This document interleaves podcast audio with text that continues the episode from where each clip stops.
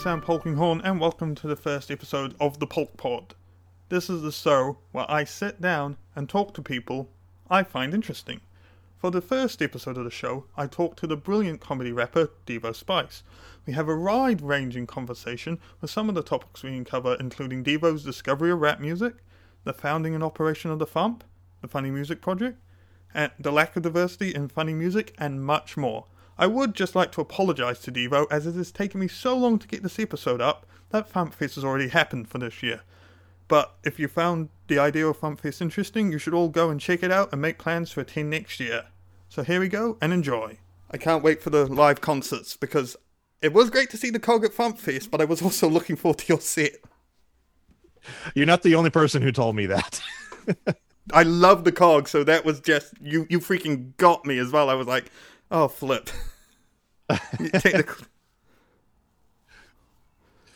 Yeah, that was fun. So I'm probably one. I'm probably one of the few fans that was actually who actually enjoyed, who was happy of the pandemic because I wouldn't. That wouldn't have. I got to actually partake in that. Yeah, that. Um, I mean, I wouldn't say I was happy about the pandemic, but um, you know, it was it was nice to be able to do something. You know, even since we couldn't do it, you know, the in in person. Um, and I know being in New Zealand, it, traveling to the states is ridiculously expensive. I'm sure. Um, and not to mention the whole time zone thing. oh no, it's actually quite it's actually quite nice because as I said, it's one in the afternoon now. The next tomorrow for you, so it actually works out yeah, quite so well. It, it, it's tomorrow afternoon for you, which is weird for me. oh yes. Well, I am sorry. I am a little bit nervous because, like Carrie Dolby once said about Flat Twenty Nine. I'm paraphrasing. Like you're freaking Devo Spice. I've listened to you since high school. I'm I, not mean to make you feel old, but you couldn't possibly make me feel any older than you know my wife did yesterday when she forwarded a thing to me that said it was talking about the movie Back to the Future, and it said if you were to go back in time the same number of years, you'd be going back to 1991, which is the year I graduated high school. Um, so and, and it's like uh, really we're gonna have to make a back to the future thing about my life now and go back to high school and and because i mean i have songs older than that you know i started in 1986 and so the first sudden death recording was 1987 late like in october of 1987 i think and so i, I have songs that are that old and yeah.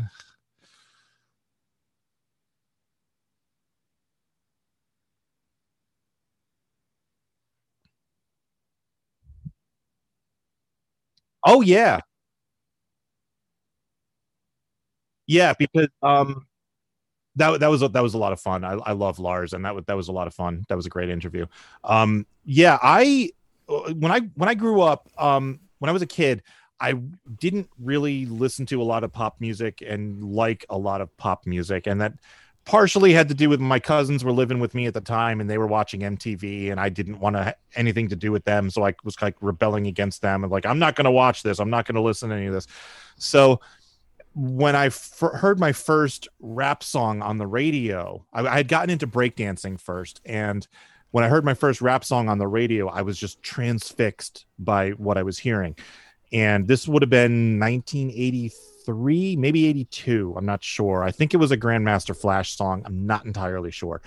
Um, but I, rem- I remember the moment I was roller skating in my basement. We had an unfinished basement at the time, and I had my parents' boombox, and I had tuned in the New York radio station, and I'm, I, I stopped roller skating. I'm just staring at this at the radio, just like I'm like, what the hell am I listening to? I'm like, this is amazing, and um, that kind of started it, and you know, I, I got into the Fat Boys very quickly because of their sense of humor and, and the comedy and stuff. Um, and Run DMC and LL Cool J and Whodini were kind of my, you know, the big four with, uh, you know, in heavy rotation. And, um, but I got into rap so early that the record stores at the time didn't even have a section for rap. So when I went into the stores and I'm looking for a new rap album, I had to go to either the pop section or the R&B section. The R&B section at the time was kind of like a catch-all for black artists. Like if you want a black artist, doesn't matter if they're blues or jazz or whatever they're in the r&b section so that's where i'd find a lot of the rap sex rap stuff and basically what i would do is i'd, I'd pick up any I, I just pick up the album and kind of look at the artist on the cover and say, does he look like a rapper? And then I'd look at the track list and are there any songs with the word rap in the title? Because that was a dead giveaway. And I, you know, I, I bought several albums just on a whim like that because, you know, I, I had no way of knowing who any of these artists were. We didn't have the internet at the time. Um, but that's how I discovered Sir Mix-a-Lot because I picked up his uh, self-titled EP, which came out in 1985, which has the original Square Dance rap on it, and it's just a you know it's just, it was just a four-song EP with a yellow label, just said Sir Mix-a-Lot, and it had the track listing on it, and that was it. Um, and uh, but and it's it's not a good EP, but the, the original version of, of the Square Dance rap is amazing, and I, am pretty sure I've played that on Manic Mondays. Um, oh, explain what so. Manic Mondays is, because I'm assuming anyone who's going to be listening to this is, is probably going to be a fan, but. yeah, both of them. So, Manic Mondays is a podcast that I started back in 2005. And the, the reason I started it was because I wanted another outlet for my comedy, my creative juices. And um, I had considered doing a show on Dementia Radio, which is a live streaming service that uh, some people I know have had put together, and it allows you to do live broadcast on the Shoutcast network. And um, so Luke Ski had a show on Dementia Radio. Grandpa Choco from Throwing Toasters had a show early on. Chris Mezzalesta of Power Salad had a show and uh, I was considering doing a show, but what was holding me back was the audience on Dementia Radio was really, really small. Like the average listenership of these shows was like 15 people. Um, and you know, Luke Ski held the record for most number of people tuned in on on a live show, and I think that was like in the 40s. So it's like not a lot of people. And I'm like, you know, do I really want to, you know, put a lot of time and effort, you know, into a show like this for a dozen people who are going to hear it. Um, so I, I kind of just put it on the back burner. And then uh, Grant on his show, when he was on Dementia Radio, said that he had released the Radio Adventures of Dr. Floyd as a podcast and uh, had had just broken the 10,000 download mark. And I was like, okay, now we're talking real numbers. Um, and this isn't a slight against Dementia Radio in any way. I love Dementia Radio um, but it is a it's a you know a, a self setup of you know thing and the server can only handle so many people. I don't even know what the limit is anymore.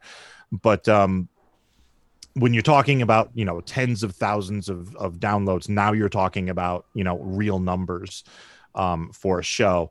And my inspiration for Manic Mondays was actually another uh, show that was on Dementia Radio. Uh, Tony Goldmark had a had a show called The Looney Bin, um, and he did a lot of work with Luke Ski at the time. Um, and his show was was one of the few that was pre-recorded, and he put a lot of effort into it. He did he did sketches, um, he did other comedy bits, he did weird tinkering with the music and stuff, um, and it was really funny and really well done. Um, and I kind of wanted Manic Mondays to be something like that. Um, so uh, this, so podcasting like officially started in late 2004, and I started Manic Mondays in I believe it was March of 2005.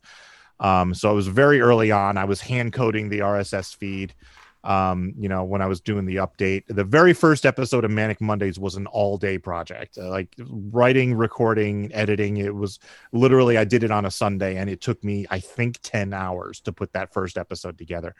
And then I was like, okay, I need to find a better way to do this because I can't do this every week. um, and it's settled into a, a routine now where I play uh, a couple of funny songs. I do a weekly segment called News of the Stupid um, and then I do occasional other segments like horrible movie reviews, um, impossible interviews where I interview fictional characters, usually like cartoon characters or something like that. Basically, anybody Luke Ski can do an impression of. Um, and I have a couple other, you know, segments like that. I, will occasionally um, do a review of a new comedy music album that comes out.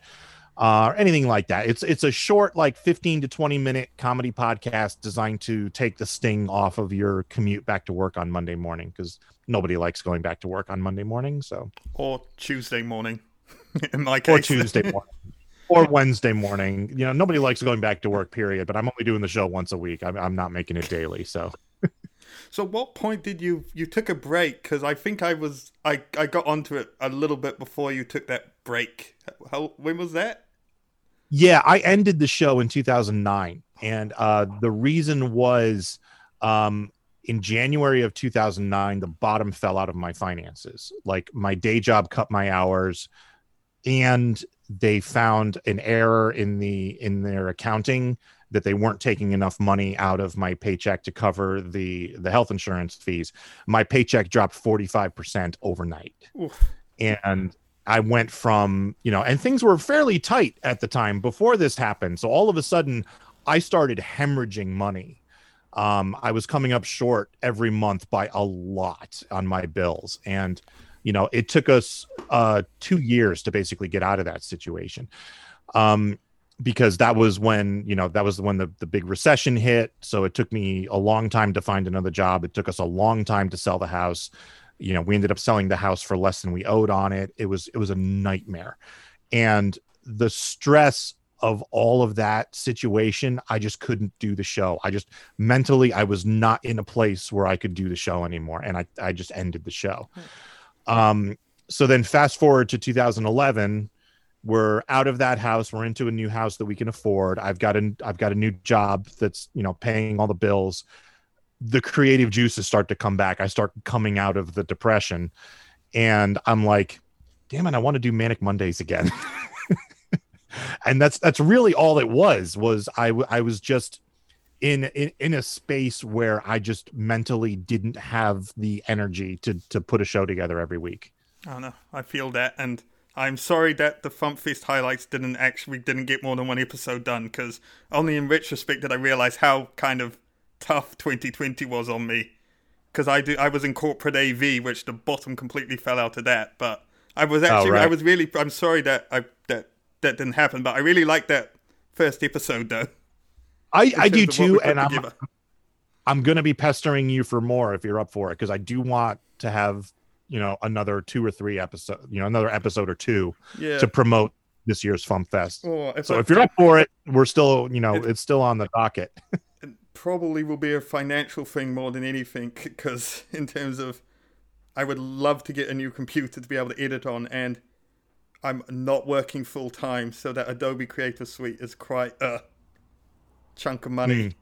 But yes, no, is. I was thinking I know I was thinking I can understand why you wouldn't want to do it, but you should, if you're wanting stuff to post, you should post your um bad parody song because I was really happy with the editing on that. If you just want to um, post that I, as a video I, separately. I think we did post the first episode. No, I meant just the Beavis and Butthead parody you did. Oh, just the because I I had I had a lot of fun editing that. Yeah, that was that came out that that came out fun. That was um I love the whole dumb parody ideas thing that we do at FumpFest. That is so much fun. It's always a great time. I actually did, I did I actually did like that Beavis and Butthead parody though. well, that was a real parody idea I had back in, in, the day, you know, and it back when um when did I come up with that? I think it was when Beavis and Butthead was, you know, the the current show. So sometime in the '90s, and I reached out to to Luke after I after I met him finally, and um, we we did a song together in '95 via the internet, and then we met in person in '98 at Alcon. Sometime in between there, between 95 and 98, I emailed him and I said, Hey, you really need to do a parody of Welcome to the Jungle called TP for My Bunghole and do the Beavis and Butthead thing. It would be awesome. And he was like, Nah. so I, I, kept the idea in the back of my head. So that so that's why that's why I performed it at FumpFest. I think the it's over. It's it was funny in itself, but the commitment and the performance, I think, really really elevated when, that. You're, when you're doing something that stupid, you have to sell it. You have to commit to it. If you half-ass it, you just end up looking like like a fool. So you know, and you know, you want to really sell it. Yes, this is stupid. I know this is stupid, let's go full stupid, you know. As the Belle Isle rats say, how can we stupid this up a bit? Oh. This is that's wonderful. FuMPFest is on the bucket list. I do believe I still freaking have. I think from the first video con- uh, contest I entered, I still believe I have passes, but Yes, you do actually. Yeah. No, because I would, and I would I- also love to come and help you sit up and break down because I enjoy all of that stuff as well. Sure. It would yeah, be like- always it would be like being- for more people. It would be like a Metallica fan being able to roadie for Metallica, as it were. and yes, I do absolutely love the FuMP. And if there was like a comedy music hall of fame, I definitely think you would be an inductee because just all Well, the thank you. well, as Doctor Demento says, one of the best freaking places to find funny music. And is it one year you haven't got number one since FuMP the FuMP's been a thing? And you you you you, you pretty Yeah. consistently dominate the the Doctor Demento Yeah, countdown. we, um, yeah, we had uh, the we launched in 2007, and every year since then, uh, the number one most requested song of the year on the Dr. Demento show has been a song that we posted on the FuMP. Uh, 2007, it was my song, "Cellular De- Cellular Degeneration."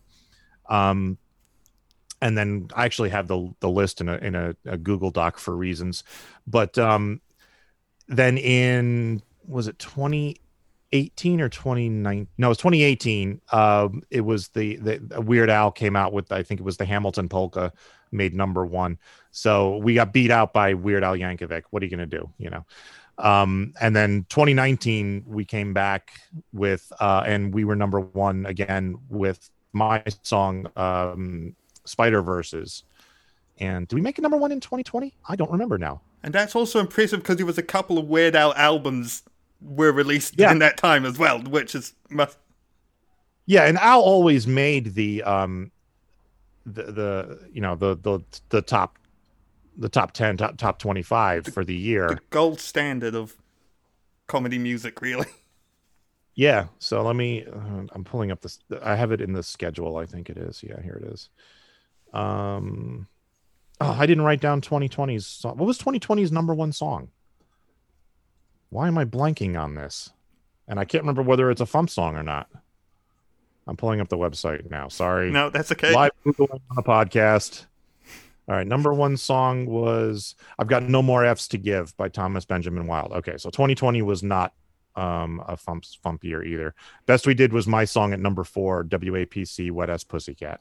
Okay, so it's so two years we we haven't had number one since 2007 Which is and honestly it's getting harder to um to to make the top 10 on the dr demento show because of the way he's he accepts requests now he actually goes into the official dr demento facebook group and solicits requests for the the number you know for for the countdown every month.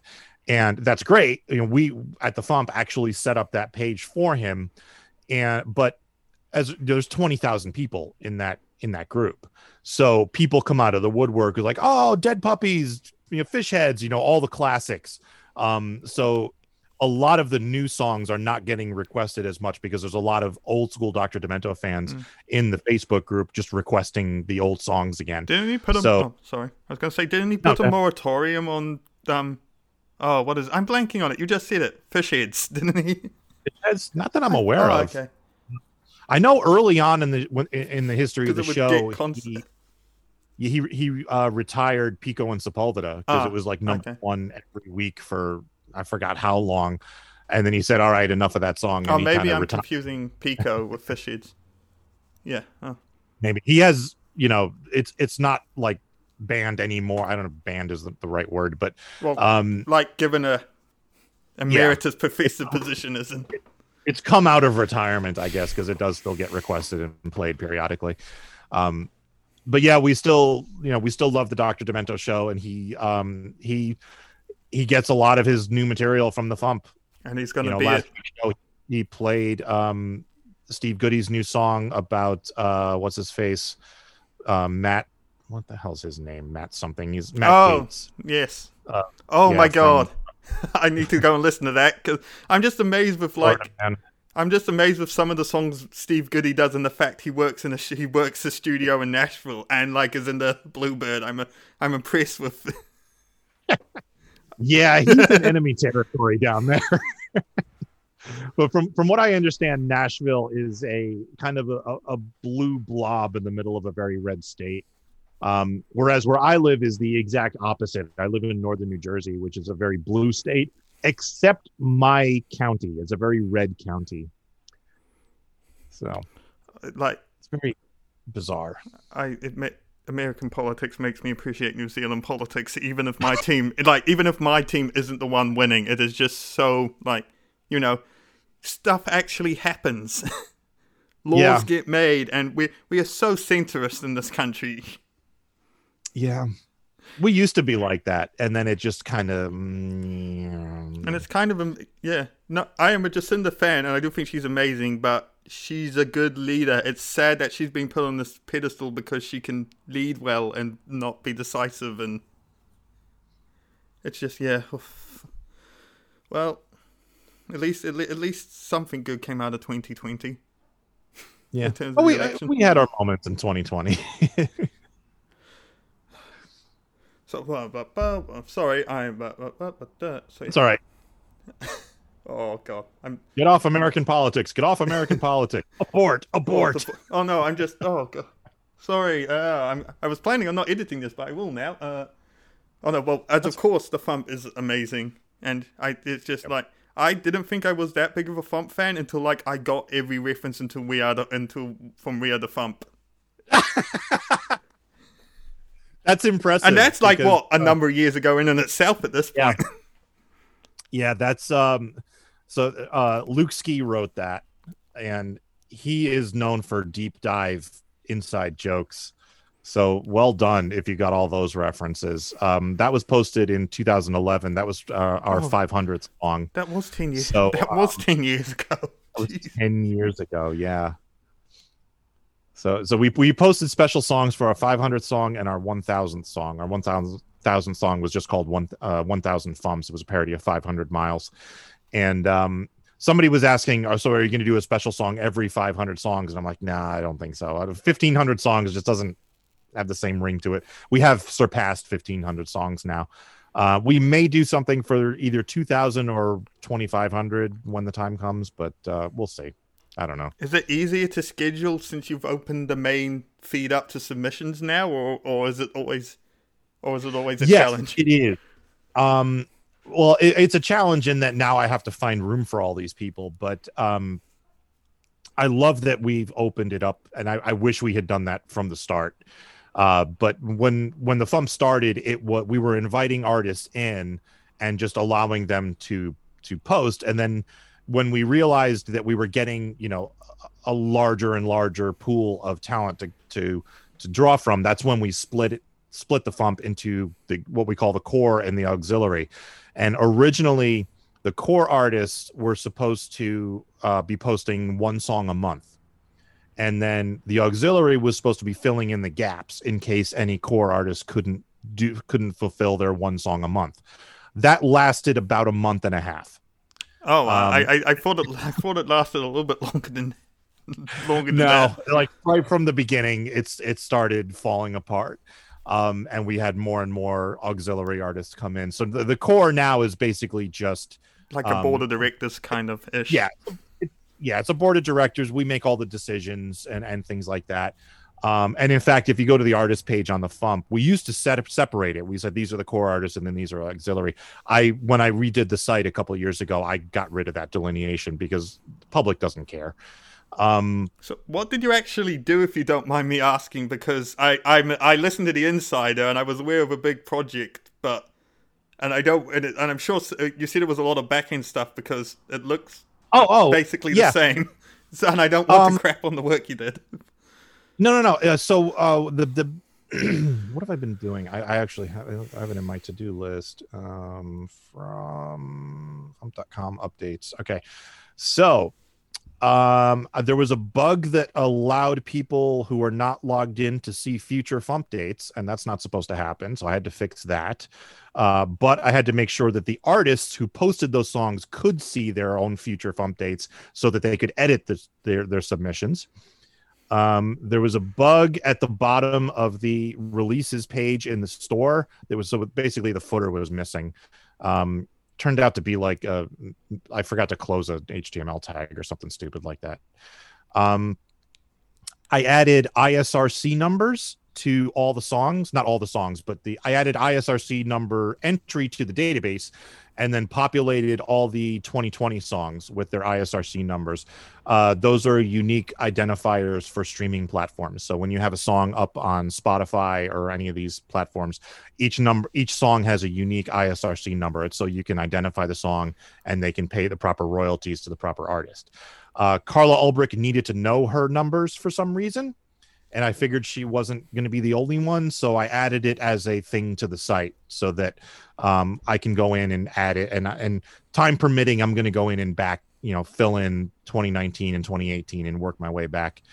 Um, I'm still working on trying to figure out why the site keeps crashing multiple times a day. Is it just the thump, or is it all like five? All of them. Yeah, all of my sites. I have a I have about 10 sites on this server and they all go down when one of them when one of them goes down which is which makes me believe that it is one of the sites getting a script caught in an infinite loop um because and it's just hanging the server while it counts up to a trillion or whatever um and i just can't find it so obviously there's a, there's a looping script somewhere that's being triggered for something and i just can't find it. So i've been checking the error logs and trying to fix errors hoping that one of the errors i fix um, will be the one that solves this problem. And the the the big project for this week that I I just finished the other day is um uh this was Carla Ulbrich's suggestion. We are going to start submitting um one song for from each Fump album to a Spotify playlist because uh, Spotify has like featured playlists that you can submit songs to. So um, there's it's it's going to mean that the songs are that the albums are going to be delayed slightly going up on Spotify because we have to give them a two week buffer time. So the albums will be up on thefump.com for order and download. Um, probably usually around the 15th is when I try to get them up, but the album will not be on Spotify until the following month on the first. So then volume 86 um, is scheduled to be released on May 15th, but it's going to go up on Spotify on June 1st because we have to give Spotify two weeks to listen to our song and decide whether or not to accept it.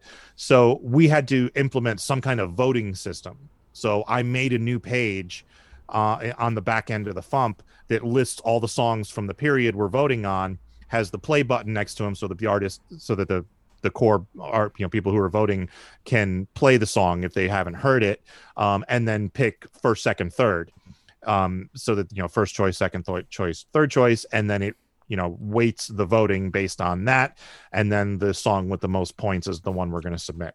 Oh, okay, cool. Because I um I know um Twerp and um uh, Ninja Sex Party to it, and I don't know if you're familiar with a band called Okilly Dokilly, which is basically Okilly Dokilly. Yes. Yeah, no, yeah, they actually came uh, to so they actually came out to New Zealand right at the start really? of the year. I think like I think they they t- was right before it all just went, and I would love yeah.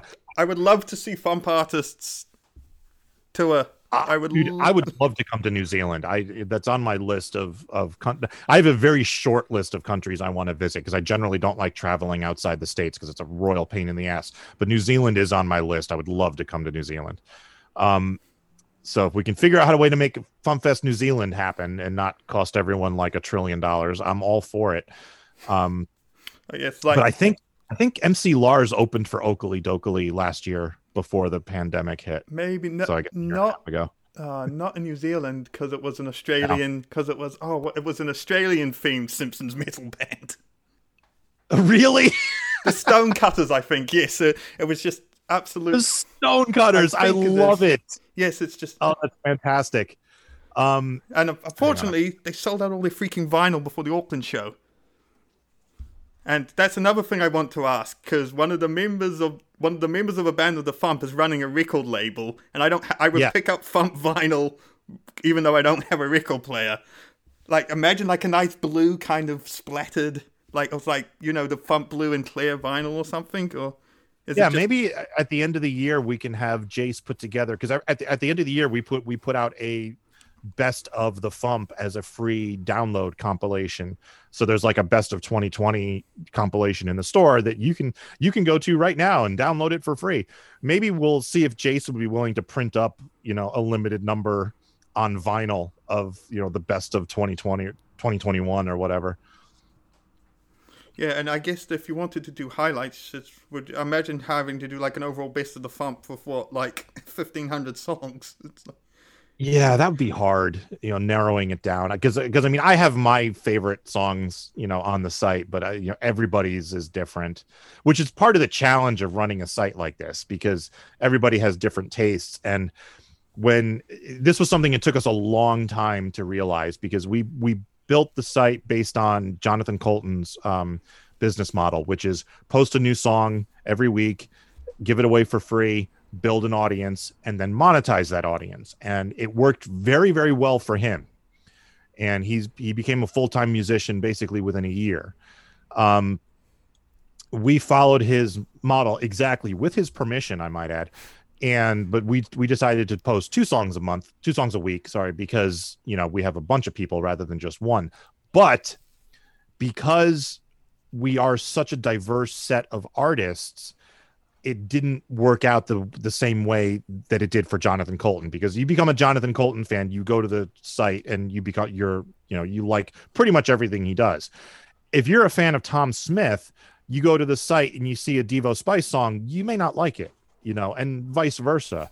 So, you know, we're we're targeting fans of comedy music who like a very diverse style of music and it those people are very very hard to find um and basically it's anyone who listens to the dr demento show is really the only way we've been able to identify our our listenership hmm.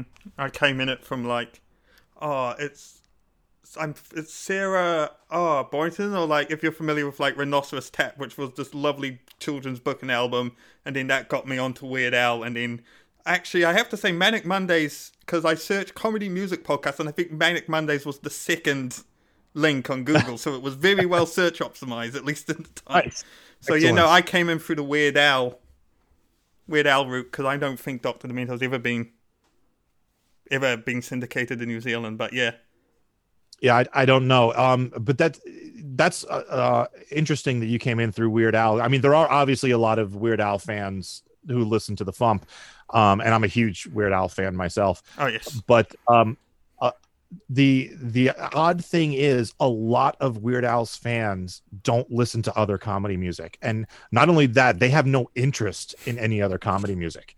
And like you know if you go up to a weird al fan and say hey you like weird al? Here check out the lonely island or you know check out luke ski or check you know anybody else and they're like no i don't want why would i want to listen to that you know it's it's such a weird like schism in in the fandom and I, I don't I never understood it. because like you guys you guys are totally up to that level and like and i think Well, thank you. and platform i think platform wars which i think was like i think one of the first not the first devo spice or was it sudden death at that point No, that was a Devo Was Spice song. It was de- one of the early yeah, it was know- one of my early okay songs after I dropped the name. because i know you switched some um non-album sudden death like i think the demarcation was anything that wasn't on an album yet was going to become a devo spice song Yeah. But like that's Yeah. like my third favorite comedy song with White and Nerdy and Green Christmas by Stan Freberg being the two in front of it.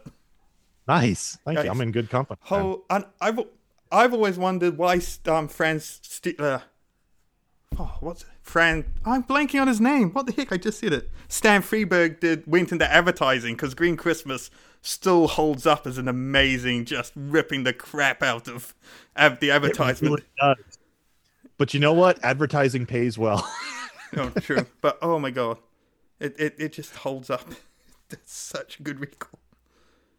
Yeah, so I'm just I pulled up my artist page. I believe there were three songs that I had originally posted as sudden death songs, and then I went back. Yeah, because I'm pretty sure it was August of 2008 when I made the decision to drop the name Sudden Death. So Bacon 2, Electric Boogaloo, The Geeks Come Out at Night, and Brain Food, I believe were were originally Sudden Death songs, and then I went back and rebranded them as Devo Spice songs. And then after that came Busted. And then Platform Wars was posted in July of 2009. So that was the night. That was the following year. I still want a video. I know it. I know you guys tried, but I still Uh, want a Platform Wars video. You know, if it if they were still doing those I'm a Mac, Ah. I'm a PC commercials, we would. But now they're Um, retro. Th- Yeah, that's true. I, the thing is, I don't think anybody knows who they are because they just had, um, you know, Apple just had an event and they had John Hodgman come out at the end as the PC, and a whole bunch of people who were watching it were like, "Who the hell's that? Why is he up there? What's he talking about?" You know. So it's like, uh, but good thing that was, you know, 10, 12 years ago, and you know, True. people may not remember it very well. And besides, um, Jonathan Long has gone over to the dark side now. He's doing he's doing ads for Intel.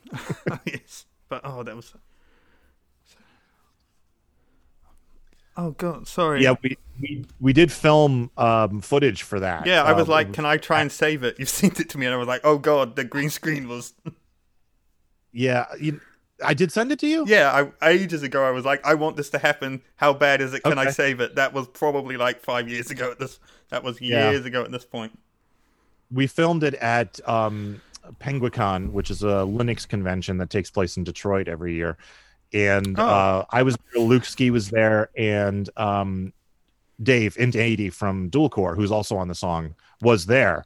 So we filmed, you know, Luke and I in front of this this blue screen, and it was a blue screen I had borrowed from my day job, but we didn't have any lights or anything, so it was we were just dealing with the lighting in the room, and there there were apparently some really horrific shadows on the blue screen, and there was no way to key them out well.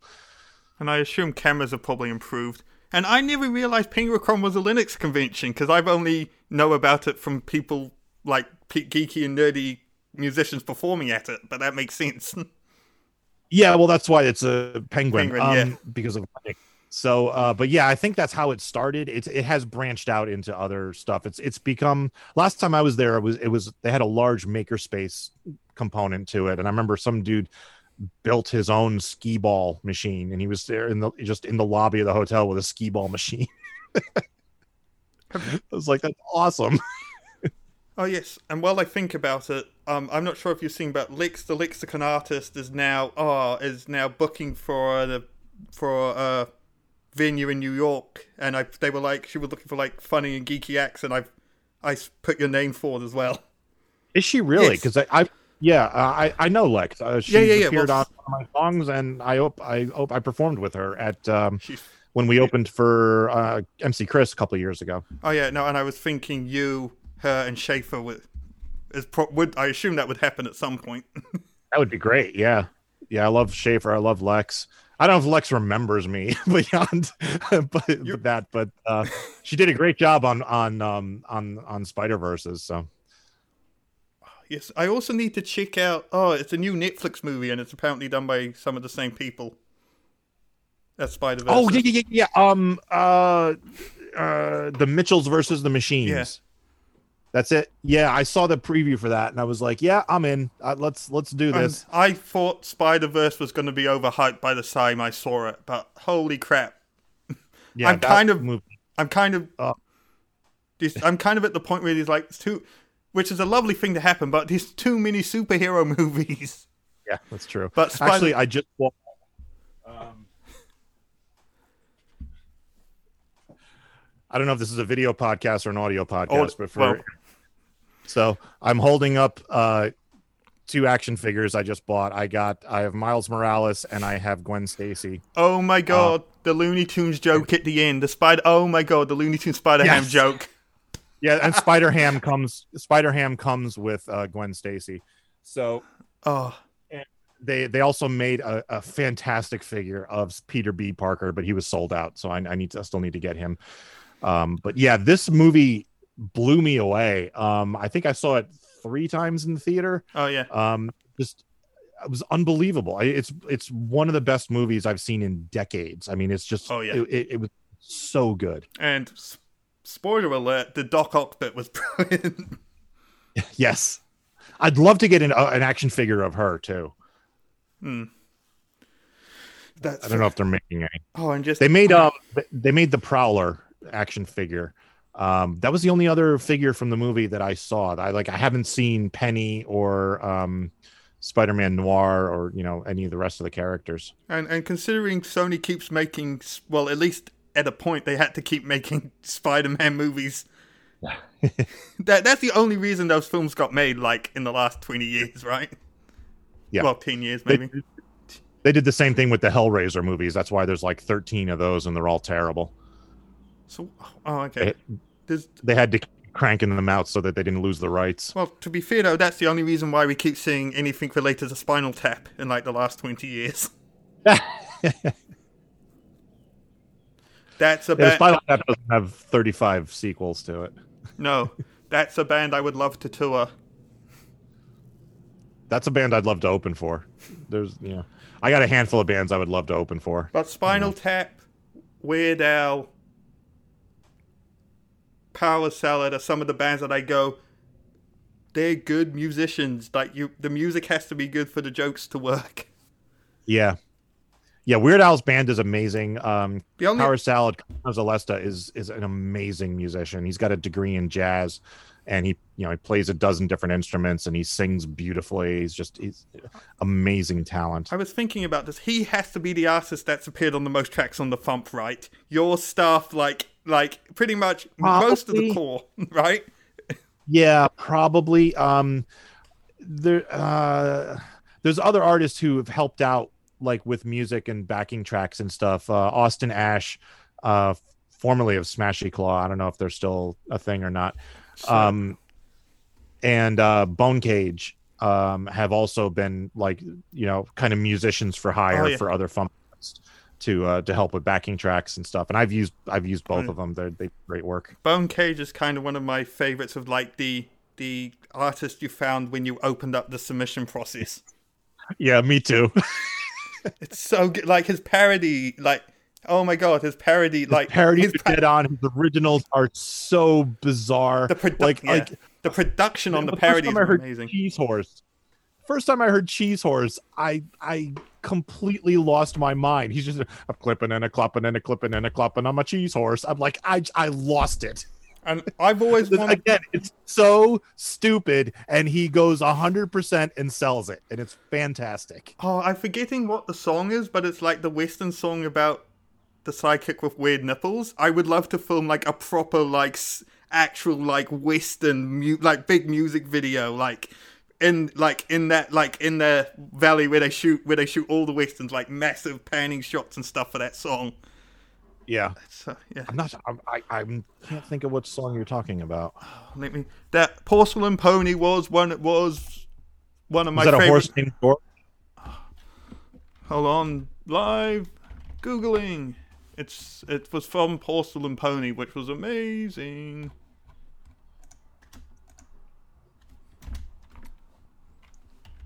And I'm not sure. I was actually quite. I was listening back to that DJ mix of songs I did, and I didn't mean to start it with "I Am the Doctor" and end it with oh whatever. I'm sorry, I'm blanking on the name of the song.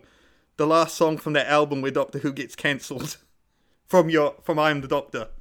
Oh, um, well, the last song on the album is "I Am the Doctor." Oh. The uh, song where Doctor Who gets canceled is um, "Doctor in Distress." Yeah, I just didn't realize. I was just purely looking at like BPMs and like keys. I didn't realize quite how I managed to do. And I can send you. I can send you the. I can send you. Uh, sorry. uh, I can send you the waves of that if you want it. Sure, yeah. right. Sorry. Um, bum, bum. Yeah, Bone Cage's song "Makeshift Vagina" is is on my list of like best FuMP songs ever. I laughed so hard at that song. Riding high. Yes. Sorry. That's it. Riding High. That's not on the FuMP. That's why I couldn't think of it. oh, okay. It's must it must be it's an album exclusive. Then yes. But yes. That. I'm looking through his the songs he's posted. Oh on the right. FuMP, Okay. I'm No. like, coming up with anything.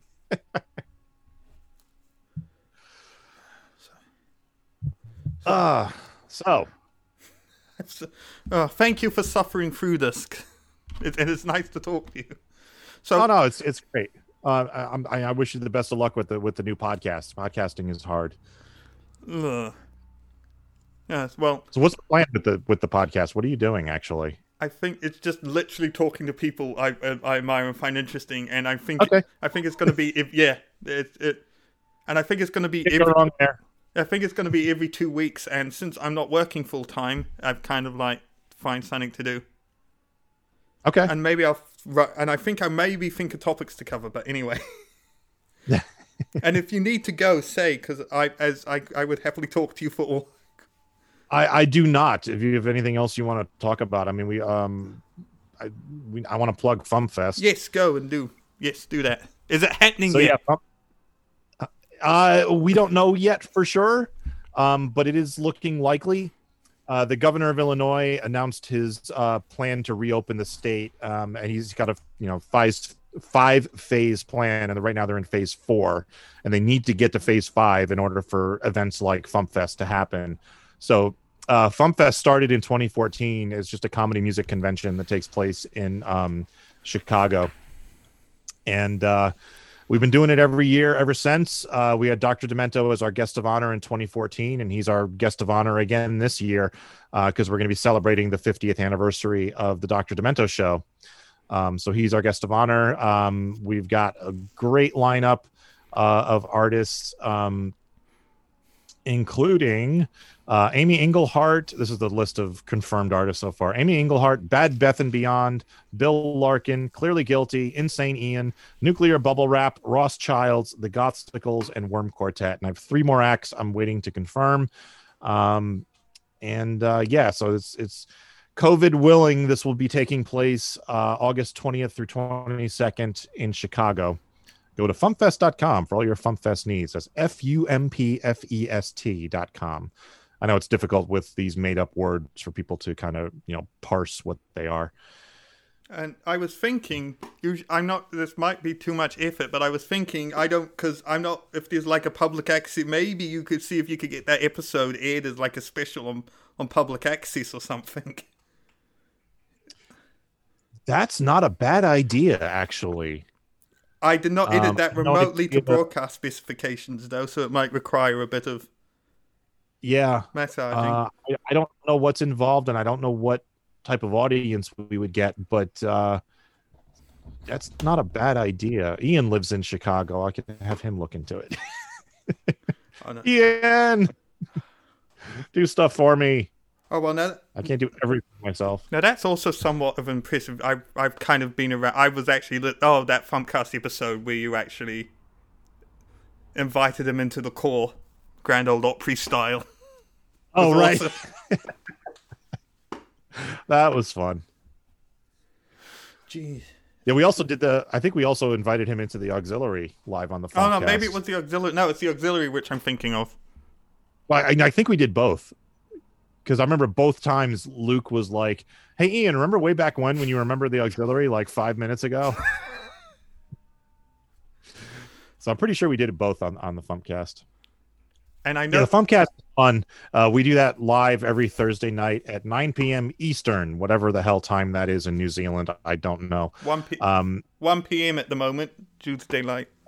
so 1 p.m. Friday Thursday. afternoon. Yeah, Friday. Yes, sorry. Yes. No, no, Friday. Yeah, yeah. because no, I'm Thursday for me. Thursday. Tomorrow's Thursday. That's today's Thursday from you. Yes.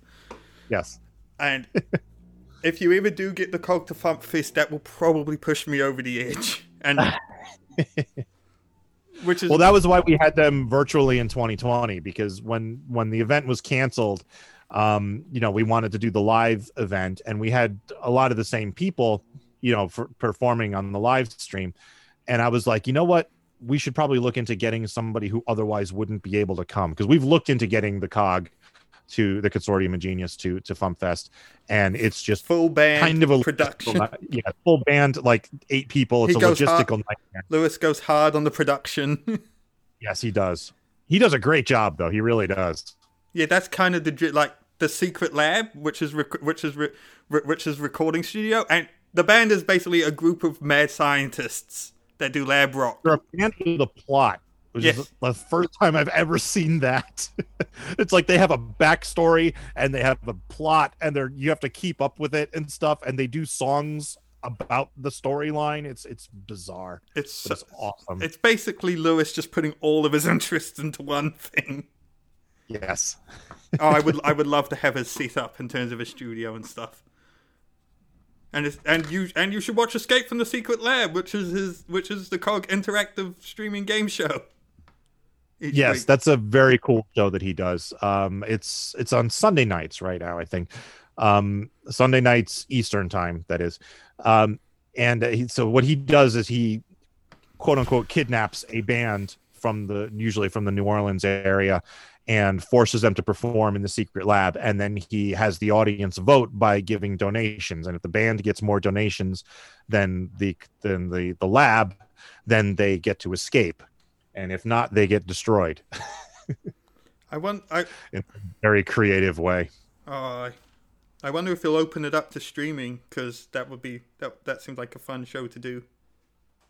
yeah So well i know he uh, lewis started that because uh you know there were bands in new orleans who all of a sudden couldn't perform and new orleans is a very big you know live venue. Oh yes, it's you. It all of a sudden there's you know dozens probably hundreds of bands who had no place to perform. So he wanted to give them a place to perform if you know only for a streaming audience so. For yeah, so it's for some from it's it it that's been a lovely ben- bonus for me because would you have done freaking would you have moved the FuMPcast to video if it wasn't for FuMPFest? yes because we did that um basically on carrie dalby's whim Oh, okay. Queen Carrie. because we uh we were doing the show and she was on it and she was like turn on your camera i want to see you so we all turned on our cameras and then i was like you know what we all turned on our cameras we can probably broadcast it like this and that's how the show became a video show um and then i spent that week putting together like videos for all the bumpers and stuff because I knew I was going to have to play videos for all the bumpers. Um, so that's and that's what you see on the on the on the FuMPcast when it comes in. I I I I, Yeah, I love it, but I it, it, I the thought I had was oh. Devo has a stock library video account. Yeah, kind of. Oh, no, but uh, what are you gonna do? I, I can't afford to you No, know fair- film all my own no, stuff. fair enough. So But it, no, it's been cool to see the evolution. Like, of- geez, almost what eleven years ago I was around. I remember hearing the creation of those bumpers. yeah, yeah, because we didn't do them all at once. Feedback. you know, I- I think we did. I think I did the opening and closing theme, and that was it. And then I think I think you know a couple episodes later, I did the news bumper, and then we needed a feedback bumper for the longest time. So after you know, Luke had his little feedback, feedback, you know, thing because he I forgot to do the feedback one week.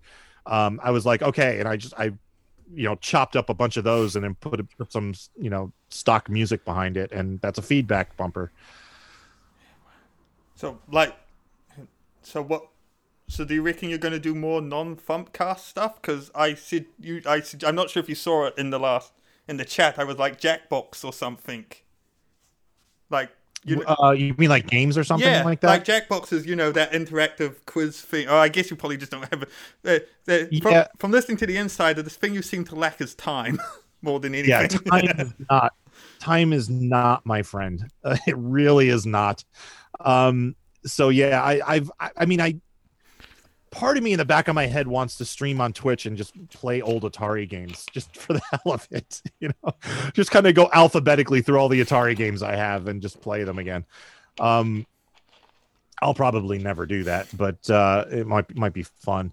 Um, but I do want I do plan on start doing uh, like live concerts of my own stuff. Do you have a Um, date a yet, or is it just a case of it's going to happen when you Oh, happen? Because yeah because i have to finish setting up all the technology and get everything in order and it's just i haven't had time with everything that's been going on and with my sites going down and and uh, you know, it's just, it's a, it's been a mess so what are you So, actually? using? someday it will happen What are you actually? Are you running? What are you running? What are you actually using to sh- stream it? I assume you're just running it off one machine. yeah so i'm um i i use a i have a 2016 macbook pro um with the crappy keyboard. And uh, that's what i use for for the FuMPcast um for the, the FuMPcast setup i have uh obs set up to stream. Um, I have Zoom on this monitor running full screen, and then in OBS I do a, a display capture, and that's how the the Zoom gets cast over over the video to Twitch. Um, the audio is played right in OBS. I have them, I pull them in as um, either MP3s or MP4s, depending on whether they're audio or video. Um, and that's about it for that. For the for the live concert stream, um, I needed uh, to set up a virtual audio device for loopback because getting like the getting Twitch set up, not Twitch, getting OBS set up for my backing videos and being able to play them without there being a noticeable lag between my vocals and the backing track and it was it was a nightmare to figure that out. I did finally get it working. It's not a hundred percent um but the the audio of the of the backing track is pretty well in sync with my my vocals the video is a little off, but that usually doesn't matter because there's not like anything hard timed in most of my videos, so it, it should be fine. Um, so I'm using Loopback to set up a virtual audio device to pull this microphone and the audio from a VLC into the virtual audio device, and then the virtual audio device is put into OBS, and then also in OBS, I have a window capture that's capturing the video from VLC. So that plays in like this corner up here. So you get the video. And then I have a couple little overlays of like my logo and stuff. Um, and then I have I have three scenes set up in OBS. I have a scene that looks pretty much like what you're seeing now, which is just me. I have a scene that's just my video, and then I have the picture in picture scene. And I bought a uh, USB foot switcher um, to to switch between them. So I just it's it's a three three foot pedals and you know scene one scene two scene three and i can switch between them without having to touch my my computer. So it's it's it worked pretty well for for when i did it. Um and now i'm just trying to get the rest of twitch set up so that i can like accept donations. And when somebody makes a donation something happens on screen you know all, all of that kind of stuff is what i'm trying to get set up and I just haven't had time to sit down and work on it. You didn't want to do green screen background you in front of videos that way, or was that just another layer of complication and lighting and cost from getting Not yet. Ah, okay. I have thought of that. I am considering that. And and what I'd like to do, and I have an idea for how this would work, is perform in front of a green screen and have the video performing video playing behind me, but also have a separate video that's keyed out playing in front of me. So like if I'm doing like dryer portal, for example, which is my latest song on the FuMP about socks getting lost in the dryer, I would have the the the, the vortex and the dryer running behind me, but in front of me you could see socks floating by. Oh, okay. So, but that requires two videos to be in sync with each other.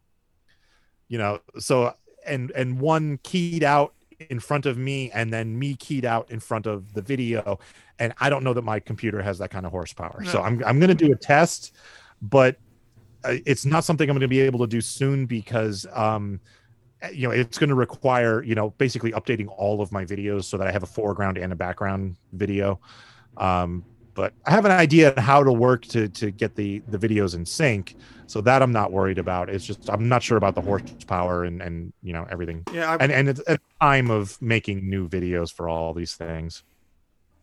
Oh yes, no. Um, uh, that was ridiculous. Was Dryer Portal technically a ridiculous rap? Yes, it was. Uh, Insane Ian suggested it. Okay. Oh no, that is, is that going to be an EP at some point? Or, they, or oh no, uh, they just they just end up on your albums, right? Because I'm pretty sure they do. Like, yeah, Florida my favorite one Frying Pan. yeah, my my favorite ones end up on the albums. The um What's the stupid rap battles are separate. Oh, stupid those rap are, battles. That's not, what I'm confusing them. Yeah, yeah, those are not suggested by fans. Those are just my own stupidity coming to the foreground. Um, but yeah, uh, every so often I do what I call ridiculous raps, where I take suggestions, specifically looking for ridiculous topics for for rap songs, and like the craziest one I got so far that I was actually able to make into a song, I think, was TV's Kyle's suggestion, which is there's a blueberry flavored marmot that lives in my right knee and grants me all my shaving desires. I would have I would have said that was a worm quartet suggestion more than a TV's Kyle suggestion. Yeah, no, that was that was TV's Kyle. Yeah.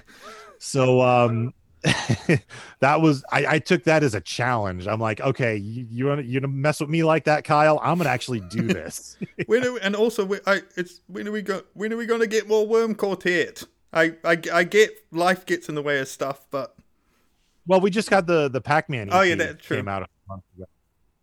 Oh my god, so that's that that's his big project. He is hoping to have a new album out by FuMPFest. So hopefully later this year we'll have a new Worm Quartet album. They had trouble getting that album on streaming, right? Because I think this division I've seen is like just like the outline of, which kind of understandable. Yeah. I don't blame like the the distribution companies for that.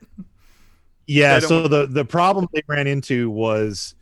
Uh, there, there were three problems, and let me let me pull it up so that I, I don't I get this right. Um, Obviously, the so, worm Quartet Pac-Man, I guess, was one. Yeah. So the the worm, uh... which is this is is this, a, this is basically worm quartet, who was pretty much well Pac-Man is this thing.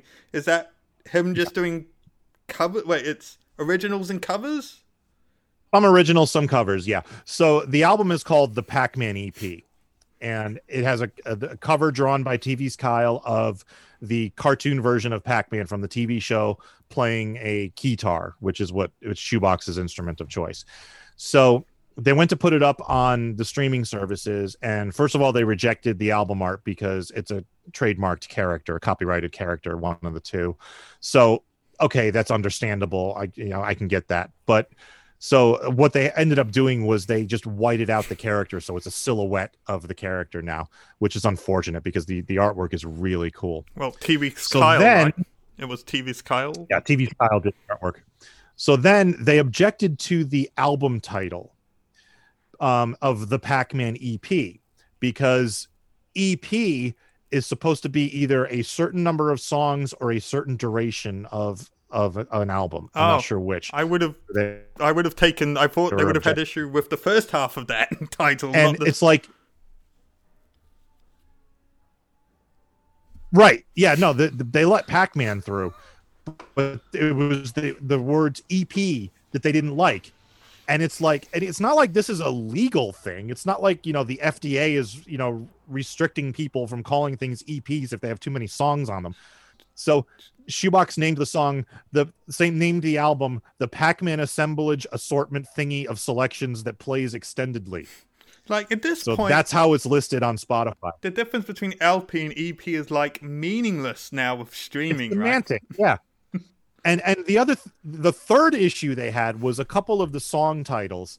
Um, at the end of side one, he has I think it's called side one outro intro and then the following track is side one outro, and then I think the the third song, the the first song on the second side is side two intro or something like that, and they said, well, this is a streaming service. You can't have sides. You can't call your songs that. And it's like, are you kidding me?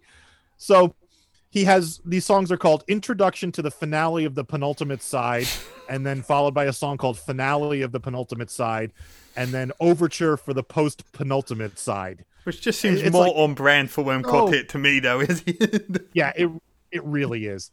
But it, it, was so stupid, and and the artwork was what really pissed him off the most because the artwork is really nice. That, but that's the do? problem with Needlejuice. I don't have the money, and I don't have a record player, and they always seem to be putting out good stuff. Yeah, they're doing very well, from what I understand. Yeah, it's cool. Well, they introduced me to King Gizzard as well. Oh, okay. Which is that'll do it. So yes, well, yeah, they they've actually become a victim of their own success in that the uh, post office by them has banned them from uh, uh, doing pickups. So I don't know how they're shipping their their records anymore because the post office refused to pick them up, which I didn't think was legal. But and especially well, not meaning to go back gestures to last election. I that that like uh, what how like maybe a maybe a BS health and safety too heavy lifting type bull crap, but I don't know. Yeah, I I think Jace actually has to like go to like the neighboring town and drop it off at a different post office or something. I don't know. Uh, well, I know shipping's horrendous, but at what point do you just not use the United States Postal Service? But I yeah, I don't know. And that's what that's also another. I mean, UPS and uh, UPS and and FedEx are like substantially more expensive for shipping stuff like this. oh, as you as So- you would as you would know. Yeah, shipping internationally, especially, it just it I wonder- went off the chart. I wonder if you would actually lose money if I had a tier three subscription. You would probably end up losing money, right? On my tier three, sub- if Um, I had a tier three subscription and got the CDs. Well, no, I, we actually have. I think we have another subscriber Oh, yes. in New Zealand. ac- Oh yes, you've mentioned him or Uh, her or they before. Yeah, I'm I'm pretty sure we have at least one other New Zealand subscriber. We had uh, we had a guy from Israel, but he went down to level one. Um, Oh yes, and I know there's two people from the UK. and while I think of um, it, thank you, like- thank you for this subscription thing you did for me during the pandemic. Oh no, that no was lovely. problem. Yeah, no problem. Uh, we were happy to help out. We only had a couple people take advantage of that, but you know, it's we were we were happy to do it. And your customer Um, service has yes. always been amazing because considering you're a one man operation, I've had better better customer service response from you than some big corporations. Well, thank you. And that's actually one of the advantages to being a small company is that you can offer better customer service. That's like one of the things you can tout is, you know, as opposed to being, you know, Apple or something like that. So You you're know, you also can- making your own. You you realize it was cheaper just to manufacture your own FuMP CDs at this point. Yes. So I actually do it in house uh, right over there. Um, I have I bought a CD duplicator and a CD printer, um, and I have a color laser printer, and I got the you know the right stock and the right materials, and I I have a fine arts background, so I have the skills necessary to to do it and do a nice job with it. Uh, I also bought a shrink wrap machine, so yeah, we print everything in house now. I'm actually I, I've actually I'm planning to. I've been I've opened this up to other artists. So I've done uh, CD duplication projects for Carla Ulbrich and Lauren Mayer and um, a couple other people who are not Fump artists. And uh, I'm actually in the process of doing one for uh, BS de Resistance right now, which is a uh, Oh yes, I'm. podcast that uh, Chris Mezzolesta of Power Salad was involved in. Um, so that I have that project, uh, and I'm planning to build a website for this service so that I can actually get business. And I haven't had time to. it's been on my to-do list for months. I just haven't had time to. So does that mean you can? Are you? Are you just literally making to order, or I guess that means you don't? You, I, we're not going to have the traditional. Please get these CDs out of my basement, Devo Spice sale going forward. Not this, anymore. No. Well, I mean, for the old ones, yeah, because I still have. You can probably see there's there's my those all those boxes are filled with CDs. So, you know, I, I, there will be get this crap out of my basement sales for some of the older ones, but for the newer ones, I print as you know as many CDs as there are level two subscribers to ship those out, plus like five. So that way I have a couple ready for when the orders come in. Um, and then when I run out, I make five more. Okay. So, you know, it's, I'm never going to Okay. have, you know, a, a hundred extra CDs that I need to get rid of. Cause, and I totally understand that. I would love if you did like FLAC or high quality downloads. I understand that's probably a very small market and a lot of server space to do it, but because that's what that's I would love to get. I don't need CDs, but I would love uncompressed audio of everything. Is that just We've considered it, and we we may do that at some point. Um, just because there there are more and more people interested in in FLAC files. Um, so we we may do it. You know, and again, it's just one more project that you know would be added to my list of projects. So- don't you already have do, don't you have the waves or did you just rip high quality MP3s when you last? No, About- we have wave files. Oh, That's one thing we've insisted on since the beginning is the artists have to submit wave files. Now there have been, I believe, two instances where the artist physically didn't have the wave file and we had to post the the MP3 and put that onto the CD, which I didn't like doing, but nobody's complained. So out of 1500 songs, I think having two that we couldn't get the wave file for, I think that's a pretty good ratio. Um, but yeah, we have all the the wave files. Do you do you look at? I assume are they are the FuMP CDs behind you? Do you just look at them and, and feel like proud of like the fact that these eighty six freaking They're- albums of, of of new my comedy personal music? collection. Yeah, my personal collection of Fump CDs is up on the shelf up there, and I have them all Remi- lined up. You and on- on Luke the maybe are the two people with complete sets. At this Me and? Luke definitely. Um, and I know there's a couple of other people who have complete sets because we we we have a couple of subscribers who have been around since the beginning. Um, so I know they all have complete sets. And these are, but and like, and if you want, and you can get the lower quality album, the ones that go out to print, you put up for free download at the lower level, if I'm not mistaken. Yes. mistaken. Yeah. So any album that's two years old, we put up. Uh, we we make available as a free download in the store as a low quality MP3. So it's 128k MP3, and it also doesn't contain the bonus content on the vid- on the album, which is usually a bonus video of some kind. Oh, yes, no, that's that that's and yes, that, that's crazy. Well, maybe you should do something when you reach uh, uh, uh, the hundredth album at some point. I'm sure we will.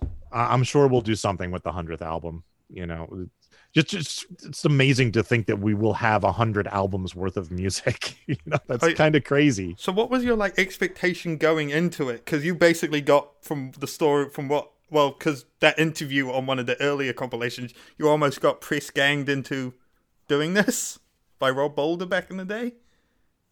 Yeah, uh, this whole thing was Rob's fault. Um, he got me involved because he knew I would get the job done, and I was a web developer, and I could build the website and and make it all work. Um, I've kind of been running everything since then. Um, I was the one who came up with the pricing structure and how we were going to monetize the thing, and you know the the two album, you know the the album every other month was, I believe that was my idea. Um, you know, I do I do all the accounting. I, I pay the artists every month. Um, you know, so it's it's been a whole it's been a whole thing. Um, Rob had Rob is a visionary, and I mean that literally. Like he will say, "We can do this, this, and this," and then we will get to here, and it rarely works out to that degree. Um, which is why he's no longer involved in the fump because it hasn't worked out to what he what he was expecting. But I, I'm a little more realistic in in in what I'm what I foresee happening. Um, but uh, as as Tom Smith said, um, when when you know during the first like six months of the fump, Rob posted what he was expecting of us, and, and Tom said Rob has us owning a small island in two years. Which I thought would have been nice, you know, having the Fump have its own island somewhere. or like in like big group internet like a bit like i assume it's not feasible because like i'm just you know like an old school like tour package tour show would be awesome Yeah. Yeah. I would I would that's one thing we've always wanted to do uh, is like have a bunch of Fump artists just go on tour. Um and it kind of is what Fump Fest became. Um because it's just not practical to, you know, especially since almost all of us have day jobs. yeah you know, I, so and i assume maybe when you were younger maybe after college sleeping in a van sleeping on floors and eating fast food may have been more of appealing to tour the country Yeah. Uh well I I still eat fast food all the time, but um but yeah I, I i would require sleeping in a hotel at this point so if, if i go on tour. I actually do want to go on tour. I was invited to go on tour with Psychostick and and it, it- we couldn't make it happen. Haven't they Um, been well, oh no they have posted on the FuMP haven't have they?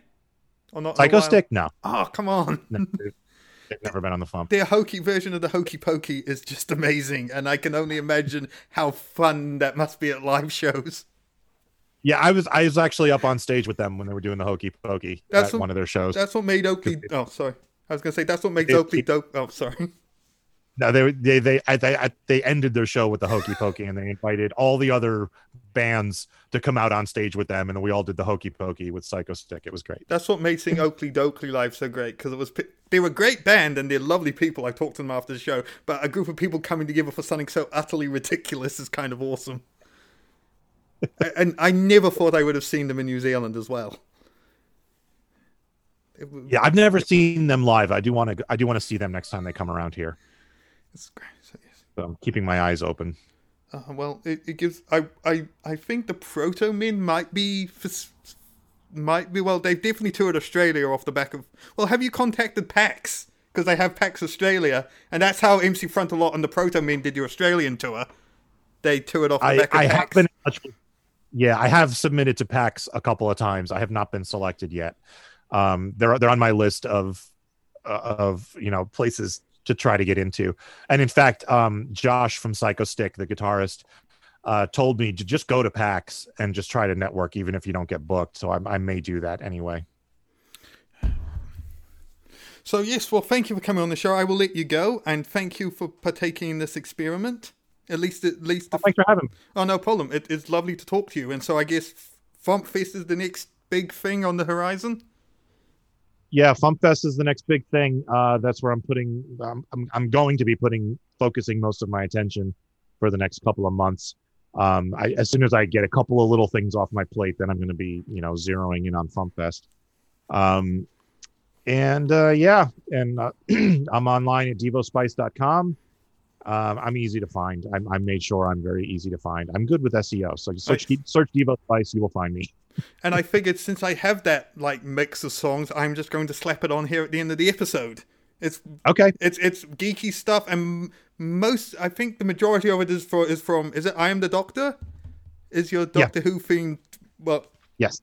Is that so? That's a song for each of the twelve. Yeah. Uh, yeah, it was a it was a song for well the first thing I did was the title track I am the doctor because I wanted to do a Doctor Who song and that that that track is about the the new version of Doctor Who up through Matt Smith. Um and it was just kind of a general you know Doctor Who type song. And then when I came up with the idea to do the concept album I decided to do one song per incarnation of the Doctor. So each song is about some aspect of Doctor Who and it's keyed into that doctor. So like the first song is a, a, it's it's about it's a general Doctor Who song, but it's about William Hartnell's Doctor in particular. The second song is called "Lost in Time" because uh, the the BBC when the show first aired after the, after they aired the show, they literally just threw out the tapes. So there are about a hundred episodes still missing to this day, and the second Doctor Patrick Troughton was the one most affected by that policy. So that's why I made his his song about that topic and I managed to list all the titles of all the missing episodes are listed in that song. Oh, cool. And well, I was just because I know I think there's another Bandcamp Friday coming up. So I was going to yeah. say, if you like what you hear, go and buy it on. I'm sorry, I'm just googling when the next when the next Bandcamp Friday is, and isn't Bandcamp wonderful? It's this Friday, actually. I believe it's it's the seventh. So um, oh, yeah, you can find me online at, on Bandcamp. I'm not sure I'm going to have that up by then. oh, okay. Well, I will cut that out. But no, it's fine. But isn't it a lot? But that that's isn't Bandcamp just lovely? Well, I, from from from maybe a consumer's point of view, I don't know what it's like from an artist's no, it's, point of view. Bandcamp is great. Uh, it's it's very easy to use. Uh, they're very artist friendly. Um, you know, I, mean, I, I have no complaints about Bandcamp. Oh, and they've just done started doing ticketed live streaming shows as well.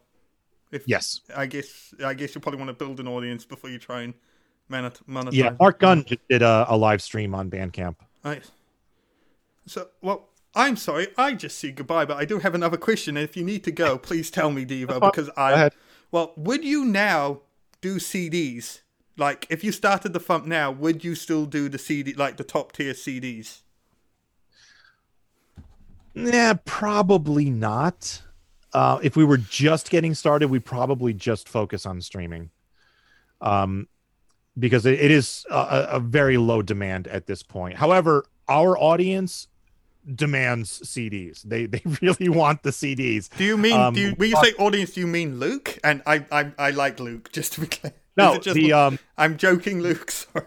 We have we you know we have a good number of subscribers who get the CDs, and um, at FumpFest a couple of years ago, somebody asked during our Q and A session if we were ever going to stop offering the CDs, and I said no and there was like an audible sigh in the audience like oh thank god you know um, because they want them you know they're collectors they're you know something physical to collect and and they want them so um do you know like the, do you know the age demographic because from like I ended up to, on a Zoom call with a bunch of people after last Fump Fest, and I don't want to make assumptions, but I'm assuming I might be at the younger end of the Fump because if it's from the Doctor, yes. if it's the Doctor Demento kind of feeder because yeah. that's what like you are yeah you are the you are in the younger end of of our audience um our audience does skew older because they do tend to be a lot of old school dr demento fans so they're people my age and like 10 to 15 years older generally is is in that range Okay. which is weird to think of people that age listening to rap music but whatever i'm going to be that age producing rap music so And I, that's going to be weird. I've always wondered, like, and I, I like the FuMP, and I know this isn't intentional, but maybe getting, uh, and I think this might, I think this might just be a comedy music problem in general, just getting a wider, less white and male kind of artist roster.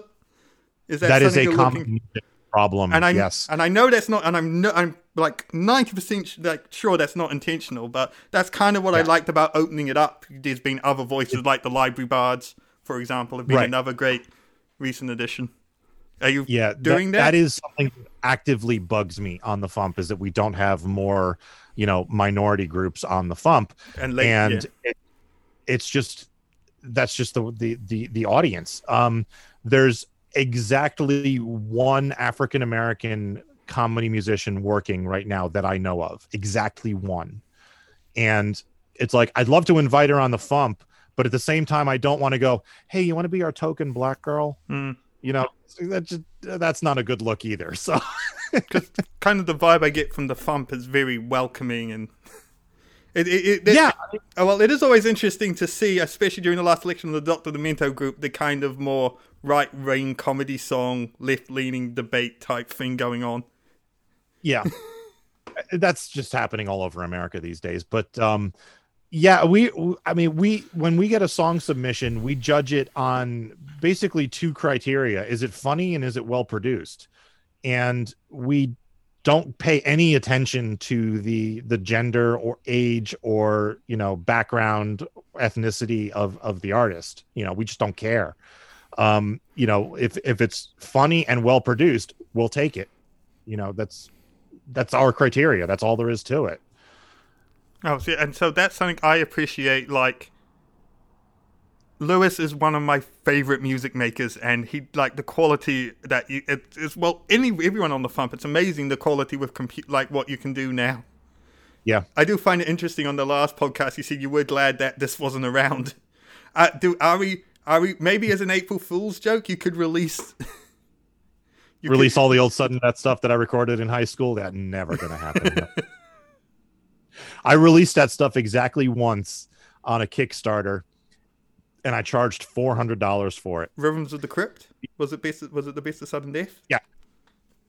yeah wh- uh, when i did rhythms from the crypt one of the the top tiers was for $400 i would give you what i called the ultimate fanboy collection which was everything i ever recorded either as sudden death or devo spice it didn't include like guest appearances on other people's tracks but it was everything that i recorded including all the stuff i recorded in my basement in high school all the stuff that sounds absolutely terrible because it was recorded in a basement with no microphone, just a boombox in the middle of the room. I would literally make the instrumental and I had a stereo down there and I put the tape of the instrumental in the in the stereo, hit play, and then I would rap into the open air microphone in the boombox and hit record.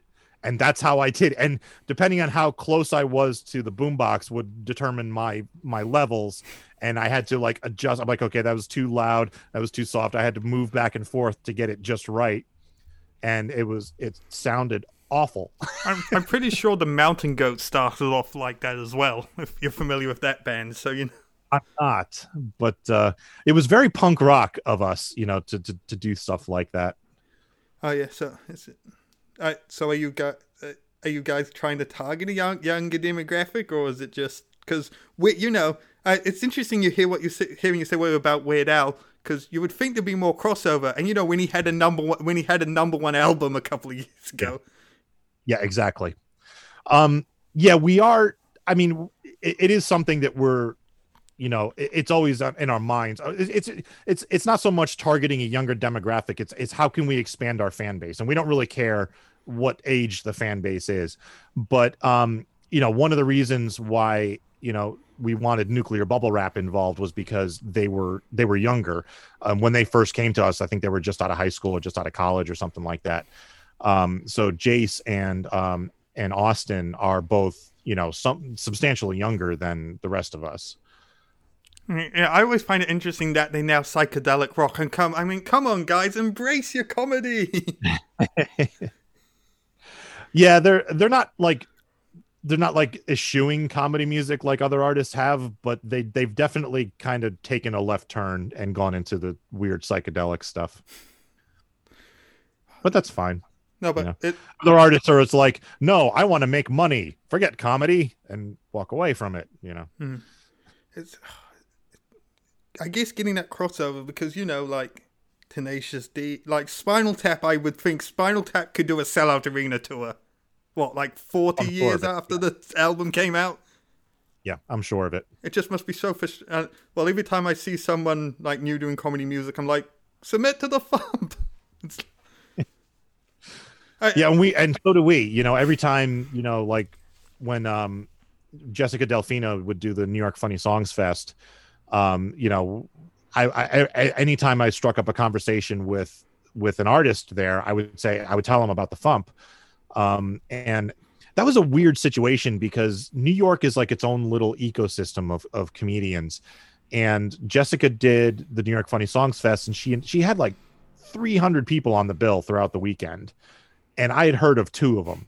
And I'm like, how the hell are you finding this many comedy musicians, especially ones I'd never heard of, ones who have never been played on the Dr. Demento show? It's like, where are these people? And, you know, because if you're a musician from New York, you perform at whatever club or venue you can find, coffee shop, whatever, and that's it. Then you go home, you know, that, because that's the way it is in New York.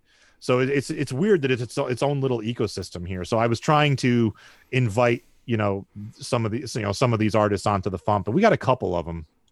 I saw I don't remember who, which ones we got, but I I um I, I did um uh we got Reformed Whores out to um Fump Fest, although they haven't posted a song, but they are they they they did perform at Fump Fest a couple years ago. Oh no! Um, one of the cool things about editing that video was getting to listen to the uh, getting to listen to the um to the board recording of the arrogant worms. They're so good. They yes, They- they are. it's like they've been doing it for a while. So Yeah, you think? effortless. Holy crap! That must have been fun. and The- they, yeah. they seem like good dudes as well. about uh, the funny story about the arrogant worms um they had um they were doing their sound check. We, we have um when we do FuMPFest we there's a two hour break for dinner but that's also the time that the, the the guest of honor has to do their setup and sound check. So chris was doing the sound check with the arrogant worms and then they just kind of abruptly shut down and left. And he was like did i do something wrong? What was going on? Well what happened was uh, Mike had wanted to try Chicago pizza, so they ordered um, oh, right before a concert, deep dish, yeah, a boat of cheese, isn't it? from, from Lou Malnati's, and Oh, I remember So- referencing to this. I think they joke yeah, about so- it in this so set. during their sound check, I went up to I went up to them. I'm like, I'm not rushing you. Take as much time as you need, but your pizza's in Mike's room. and they were like, All right, so we're done. This sounds good. And they walked off stage. and then so if you listen to the recording from FuMPFest that year, um they make a couple references to it. Um, you know, it's like because I think um, Mike said he had he had a, a like like two and a half slices of of pizza, and you hear the audience go, "Oh!" So, and then he's like, he goes, "That's like eighteen Canadian," you know. so what's your setup for that? Because those sound really good. Like, what are you? Are you just taking multi tracks and then Yeah. audience mics? Because that they sound good. Yeah, we, we They- didn't have audio audience mics in in 2015. Oh no, I think I think I mi- I think I mixed Right. from the camera. That's where I got. That's where I got Okay, yeah. audience audio for that. But it was it, they sound So- good. start in 2014 we used luke ski's um little pa system for for the sound and it was sufficient but it wasn't really great. So in 2015 we actually uh hired a a local um sound company to rent equipment from. Um and he gave us this digital mixing board and really nice speakers and amps and everything and it's it sounds amazing. And he's you know four really nice wireless microphones. Um, and then he also mics the the audience and he gave us a, a couple of spotlights and stuff um, and it, it it's it's worked out great and and the, the really cool thing is that the the mixer has an app for your phone so chris who runs the sound could actually like go into the audience and hear what the audience is hearing and then mix you know the sound from the Oh, yeah. audience on his phone Was having was having the because I because was not having the disc not at like the tradition was having the disc at like the traditional front of house location not a possibility or was it or was it more for yeah monitoring? it, it was it, it was the problem was we couldn't put it in the back of the room because that's where the entrance is. And that's also where uh, table 27 is which is our merch table. So it would have had to have been like off in the back left corner which wouldn't have been ideal. And then we would have had to run like 200 feet of cable to the stage in order to get it to work. So we just set it up by the stage and then have Oh, yeah. somebody come out just go out into the audience periodically and check things but chris knows what he's doing so it's it's it sounded great So so you would so you were able to take individual feeds. Was that all multi-tracking? Yeah. Oh, nice. Yeah, the um the audio from the the board goes into Chris's laptop where he records it in in multi-track. So each you know each microphone is its own track. The if the arti- if the uh, artist has a backing track that goes in as its own separate track. Um, each one of the DIs is basically a separate track. So if the artist gets up on stage with a live instrument, that gets recorded separately. Um, so yeah, there's just a, a lot of multi-tracking, and then Chris does a mix down and then sends me a wave file, and then that that's that. So who? So obvious. I assume the cog, and I guess it's easy to say probably what Weird Al and Spinal Tap. Who are like some of the acts you would love to see at FuMPFest, just out of interest? I have been trying to get oh, what's her name? Uh Rachel Bloom. Oh yeah, Um, she was a. Oh yeah, she's. Oh that. Oh yeah, Rachel Bloom. Rachel Bloom's awesome. Fuck me, Ray I have been trying to get so- her since 2015, and she's willing to come out and do the show. She's just been, you know, it's always been a scheduling conflict Well- because she was she was Oh. doing my crazy girlfriend Yeah, I've for a while. I, I studied Film film and and- TV, so that's and she's writing the song. She's she's yeah, That's oh my god. Well, that was oh okay. Was that a successful show or was it a show that survived? Because that's probably the biggest profile comedy music thing we've had that's been on TV in years, yeah. right? Yeah, um, I've, I, mean, honestly, I, I've, I never got around to watching it, which is, you know, it's, it's on my list of shows I want to watch, but that list is like 300 I've, shows I've mainly listened to the music, but when you consider how many songs they wrote, like for each episode, I think Yeah. was it Adam Schlesinger? I think was also involved with that. I, I could, couldn't tell you. oh, I don't know. no, but yeah, no, but but, yeah, she's on my list. Um, you know, I, there's, she's the main one I've been Oh. trying to get. I, I, would, I, I, I do want to get her. I, Um, well, I've actually spoken to Ogden Edsl about Oh, wow. coming out to too, so that may be that may happen in the future. Oh, dude. Oh, I'm blanking on the name. Oh, who did Fishheads? It's, I'm blanking. Barnes on and Barnes. Yeah, are they performing at all, or is it? Is, or, or, they do occasionally. Um, I know uh, Grandpa Choco used to run a comedy music show in California called the Board Tour, and he booked Barnes and Barnes once. I want Um, more throwing. Oh, sorry. I was going to say I want more throwing toasters as well, but he's too busy being successful with his puppetry. Yeah, he actually performed for the first time in years at uh, MarsCon, MarsCon, oh, yeah. at virtual MarsCon last month or No, two but- months ago. But that's it is actually cool to see like toy the toy taking off and him doing like improv stuff with Henson. It's kind of cool. Yeah, Oh no. Oh, I just realized radioactive chicken heads would be cool, but that's pretty much the same problem as um the cog. It's a full band from the other side of the the country. full band. Yeah, uh, and, and you know who suggested them? Uh, John Caffiero, uh, Dr. Demento's manager. Oh yeah. because I asked him, I was like, "Hey, are there any acts you think would be good to come out the FuMPFest?" And, and the first band he said was the Radioactive Chicken Heads. So I haven't looked into them. I haven't I Yeah. haven't spoken to them. I don't know what it would take to get them out to FuMPFest, but they, they have been brought up. Oh yeah. And speaking of, of that reminded me, we want Fun Pal artists on the next Covered in Punk album. Not it was a phenomenal release, but there's so many more. Yes, I'm like, please, please. I, it- I know Which Luke Ski had reached out to John about about possibly doing a song. I know um, Power Salad actually did a punk version of Religion and Politics and posted it on the Fump. You know, af- after that album came and out. And So Afraid I'm of the hope- vacuum cleaner as well, which is yeah, he did a punk version of that too. Oh, and I, so was it Dee Dee Ramone who had a rap career? Because I was thinking that's how you get in on that. Dan, do it, Dan, do it. Yeah. Oh, but- and, the only reason I know that is because Worm Quartet mentioned it. in one of his songs. Oh, but that was a phenomenal. That was a phenom. Not wanting to take away from the fact that that was a phenomenally good album and the amount of work John must have had to have done to cut to do licensing and put that together. Oh, the covered in yeah, punk the album. covered yeah, punk album's it's spectacular. fantastic. Yeah, that's a great album. And and like the highlight of that album for me was was Brak uh performing um the suicidal tendencies um institutionalized. Holy crap, that was so awesome and so weird. I've always I, t- I I tweeted him to ask, but I always wondered why it was just Weird Al, not Weird Al's band on beat on the Brat, which was also a phenomenal song on that album. Oh, I don't know.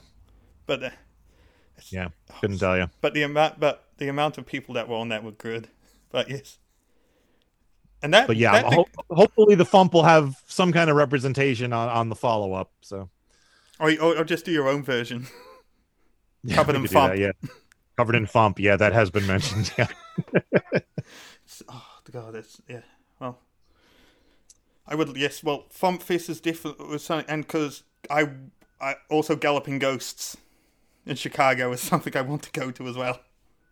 Well, come on out. You know, get get your Oh. ass to Chicago. and Come to FuMPFest. Is, is that just where the? Is that just where the? I assume you did it in Chicago because that's where MarsCon was, and that's is that was it just you, that's where you felt you had the fan base or MarsCon is in Minneapolis. Oh, Minneapolis. The same fan base answer is correct because same state? no, no My neighboring the area. It's like Oh, okay. six hours. My geography's appalling. It's fine. Um, the I, I don't expect someone from New Zealand to know where the states are. I really don't.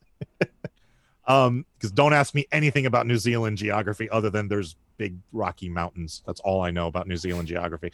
Um, so the uh, Dr. Demento was on WLUP in Chicago pretty much from the beginning to the end. So the entire time Dr. Demento was on the radio, he was on a major station in Chicago.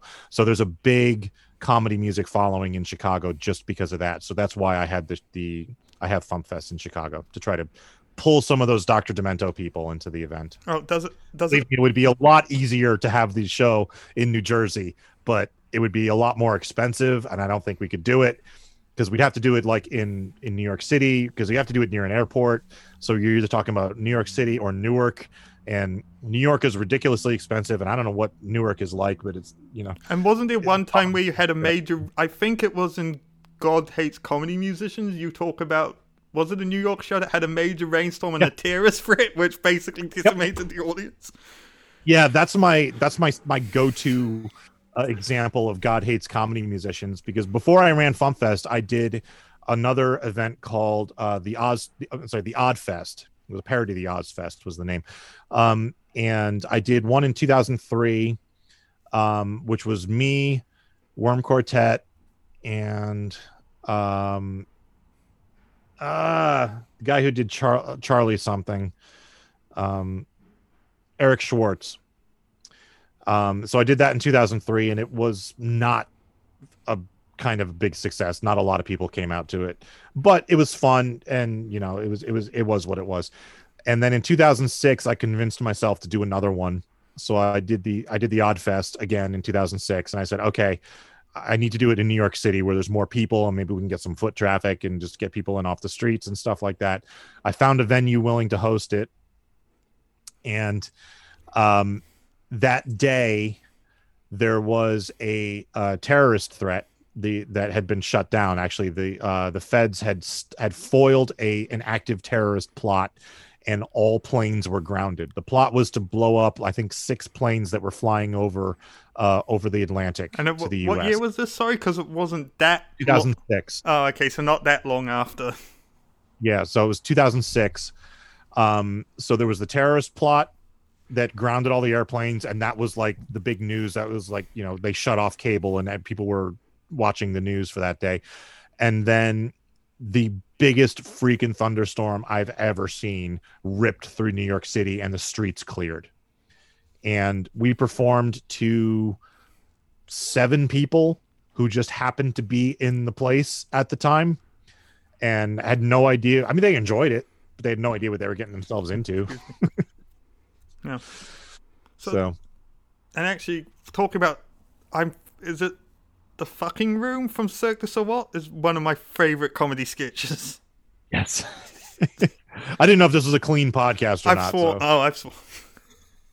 So, um, Well, yeah. So, so when we started doing Cirque du So What, which is a sketch comedy group I do with uh, Shoebox of Worm Quartet, the Great Luke Ski, and Chris Mezzolesta of Power sketch Salad. comedy like supergroup, basically. Basically, yeah. Um, it, th- this was Shoebox's idea because he I fi- apparently always wanted sketch comedy.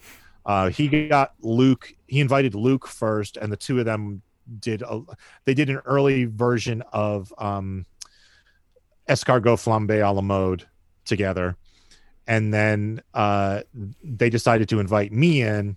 So then it was the three of us for a little while, and then after a while, we invited Chris in. So it was the four of us, and that's kind of where we've landed that and I was chatting with Shoebox one day um, on just Google G Chat, and we were talking about booking our rooms for MarsCon. And he said, "You know, I haven't booked my fucking room yet." I was like, "Oh, you got a fucking room? I got a non-fucking room." And we were like, "Hey, there's a sketch." And then for the next half an hour, we just traded jokes back and forth, and we basically wrote all the jokes that were are in that sketch basically came out of this chat. Um, and then a little bit later, um, I went through the chat and uh, like formatted the into an actual cohesive script that made sense, and that's what you see as the end result. so? Is that the type of thing you guys want to be in the room while you do? Because it's been a while. It, it's been. Is the plan to do more, or well, obviously 2020 is, or is it kind of just rested for a bit? Because it's three albums and it's been two recording sessions. Is how it worked out. Yeah, yeah. Um, we definitely want to do more. We definitely want to get together again and do more. Um, Luke's on the other coast now, though, right? yeah and was. it, kind of a it- part of it is we haven't done a whole lot of writing of of sketches since then um we have ideas and we every so often will you know send it we have a, a, a mailing list that we're all on and we send ideas to the mailing list so that there's a central repository that we can go back and look at later That's showing your Uh, age because that would be a group chat now. Sorry. Yeah, yeah. Sorry. So um Sorry. we have talked about you know trying to get together but like i'm in new jersey uh shoebox is in rochester luke is in california and chris is in texas and if you look at the united states that's like pretty much the four extremes And you like wouldn't, uh, almost as far apart as we could possibly get from each other and you wouldn't want to do it over Zoom, or is that the type of? Or do you? T- no because the the timing has to be just right you know for for sketch comedy to work you know. When we recorded elevator what you hear is the actual recording. There was no editing as far as the timing goes. And you know it was just awkward silence. Oh, oh, these elevators huh? You know and and it works so well and i don't think we'd be able to do that over zoom because there were there were visual clues we were picking up on um you know and there were like little hints we were dropping to each other and just the fact that we had so much fun hanging out together um you can just you can tell just by listening to the outtakes on, on the cds well, um, and you guys don't get to be in the same room that often, right? Which is probably an added Not- bonus of doing it. yeah It's- um you know we, we get together at marscon but he- but, you know shoebox hasn't been to marscon in several years. Um you know so it just getting the I- can't remember the last time the four of us were all together. It was probably one of the fump fests. Um yeah i think 2017 was the last time shoebox performed at fump fest. So that would have been the last time all four of us were together Because if you were like, and you, think then I actually got up on stage and I said, Cirque du So What assemble and brought them up on stage without telling them I was going to do something. And then we just improvised one of those rhythm things that we did. I know it would be that I it would be cool if obviously time and distance, but I think like some of the especially fucking room would work well as an actual sketch as well. But Yeah. if, I- I- in and that, terms we've if you could get together and put a show, I know you've done yeah, we- some we, fun. talked about doing like video um, of of the sketches or animations of the sketches. I always wanted to do an animated version of the Tile Guy sketches. Um, Oh, wow. Just, just like just like a squiggly line type animation. I think I've definitely Um, found myself going. I want tile, and and like if if I find someone who who knows what that is, especially a lady, I will fall instantly in love with her. If I can be, Yeah, if you, if you find if you find a woman who understands the "I want tile" reference, she's a keeper, definitely. Oh, it's, it's great. So I was wondering So how far how far are you from New York City? Because I assume like you, it's, I assume it's a distance. Because I assume you can't be like in New York. Well, you've got a full time job, but every night, you know, doing the comedy club scene and Yeah, it's it's a little far to be doing that every night. Um, I'm about an hour from the crossings into New York City, so it's not far, and I, I can and do go into New York, you know, fairly regularly, but um, it, it's not something I can do like every day because it's it's it, eats up the rest of the day because it's an hour there, an hour back, and then however long I'm in the city. Um, so I used to work in New York City, and that was a three and a half hour commute each way every day, and that sucked. Oh, uh, so I I've also wondered because I've noticed for FuMPFest, it's not just like FuMP acts. Is that something you try and get a balance of? Like, I assume you want to get acts that like you know the arrogant were like acts that might get in a different audience. Is that something you'd struggle with in terms of like building FuMPFest, or is that? Not really. Um, I, the the idea with FumpFest is just to put on a good show. Okay. So you know, it, it doesn't matter whether they're a Fump actor or not, as long as they're a comedy musician. Um, and we've had you know artists at FumpFest who later posted on the Fump, and um, you know, I mean, we've been uh, Mike McCormick from the Arrogant Worms posted a song on the Fump, you know, as a solo act. Um, and you know, Ross Childs showed up at FumpFest in 2019 and then started posting to the Fump um it, it's more like i'm trying to put on a good show with a diverse group of artists uh who i hope will bring in an audience you know so the the the the the, the headliner has to be a, a, a fairly big name act. You know so this year we've got dr demento you know in the past we've had you know the arrogant worms and the four postmen and henry phillips and people. Um so it's you know it, it needs to be a bigger name act for the headliner. Um, and then I fill in the rest of the slots with people I know I can get who are willing to come out. Um, and I try to have at least one or two local Chicago acts um, so that I can try to get, uh, you know, uh, some local artists, some local acts uh, with some lo- local following, hopefully to get people into the, into the event. So do do you feel like it's growing as someone who who hopes it would it might I'm tour? trying. I'm trying to grow it. It is not growing. It's been steady with the exact same number of people. We are, I mean, our, our best attended event was 2014 when we had Dr. Demento, and then the rest of them all had literally the exact number of of attendees, And like ass- within one or two people.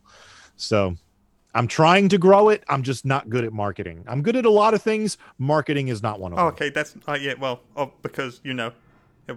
It, it, it, I'll get there eventually, but it would be. I. I'm sure. I'm sure it wouldn't be difficult to convince people to come to New Zealand if it was financially viable. Right. Well, I think if if we were to ha- have an event like this in New Zealand, we, I'd probably bring in you know one or two artists from the Fump, but the rest I would try to source local New Zealand acts, and I, and I the only one I know are um Conchord. uh Flight of, Flight of the Conchords. Yeah, Oh, they would probably have to be the headliner because they're the Conchords. Um, and everybody, I don't know who else is from New Zealand as far as comedy musicians. That would be cool. Well, if you got the Conchord, you could freaking. They, they've played the bigger. They've played the big arena in Auckland, so. yeah. Well, but like Vulfpeck managed to sell out Madison Square Garden for a night, so it's not.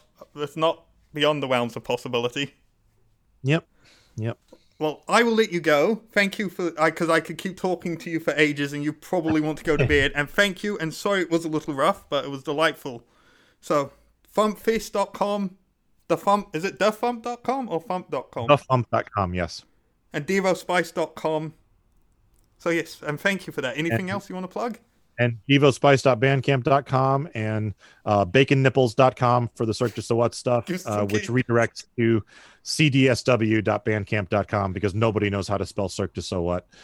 Um, but yeah, fumpfest.com is the big thing I'm plugging right now, and the fump.com, obviously. So Oh well, thank you. It was lovely to talk to you, and thank you for being the guinea pig for this. happy to do it, man.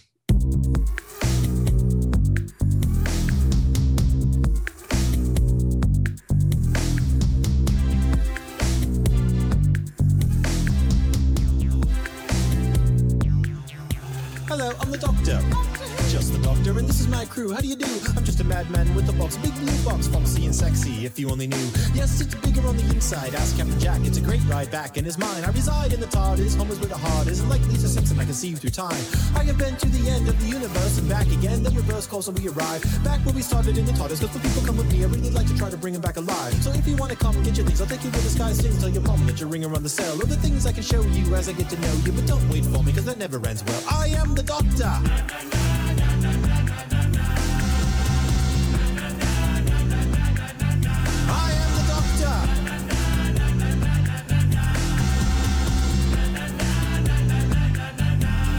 Answer me this. Are you my mummy? No, of course you're not. But with a spot on your hands. I guess I always talk this fast. All my chatter doesn't matter. I'm the only one who really understands. You see, I've got a big head, a very big head, a very large head with a very big brain. And if you look deep into my eyes, the very old eyes, you might even see some little guys at the rain. That's what I do to survive on the day that I die. Cause it's what is inside that counts. Oh, and if you missed it, at one point it never existed and still made the wedding unannounced. I've stopped aliens and demons in the end of everything, and it barely even shook me up. So if you think it crossed in me, your loss it will be. I'm the doctor. Look me up. I am the doctor. I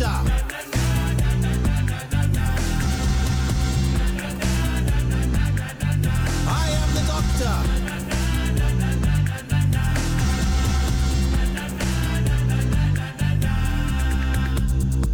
Of the things I've seen,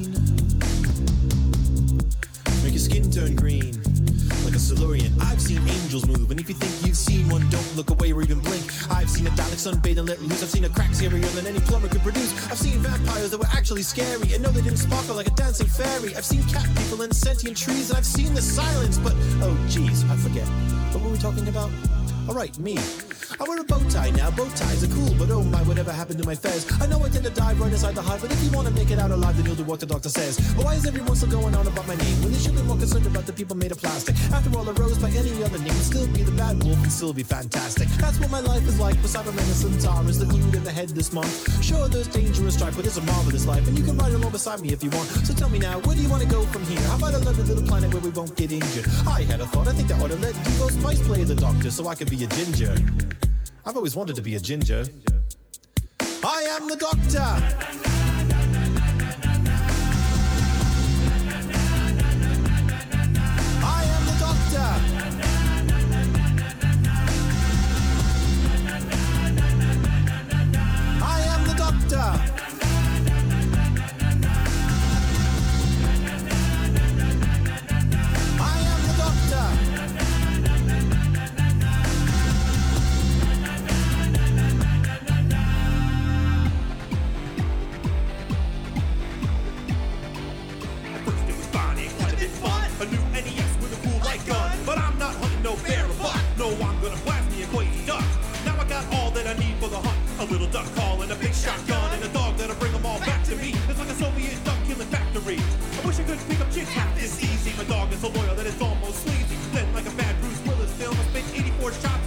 Not kill. Is he laughing at me? He is. The freaking dog's laughing at me. You little bitch, get your ass over here so I can stick my gun up your stuck up rear. Why can't I shoot them down? Why can't I shoot them down? Why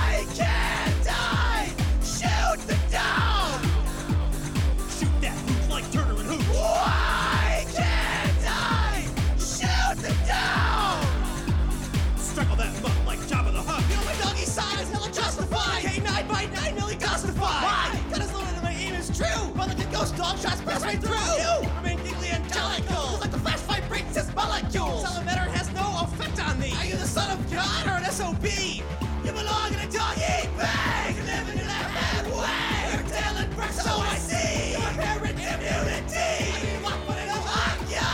Skills to make you die. Of life you'll be me wrapped. I sentence you to sudden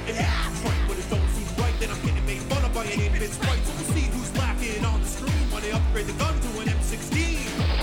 This ain't the first time I've killed animals in a game of mine. The burger track I feel was a lucky shot, but when Crocker pissed me off, I fed him to a croc. It makes me sick, but it sure is fun. Good, bad, I'm the guy with the gun, but I'm not the one who will sit and beg and be sexually aroused by another man's leg. So 20 years later, I've hacked the game. Now Duck Hunt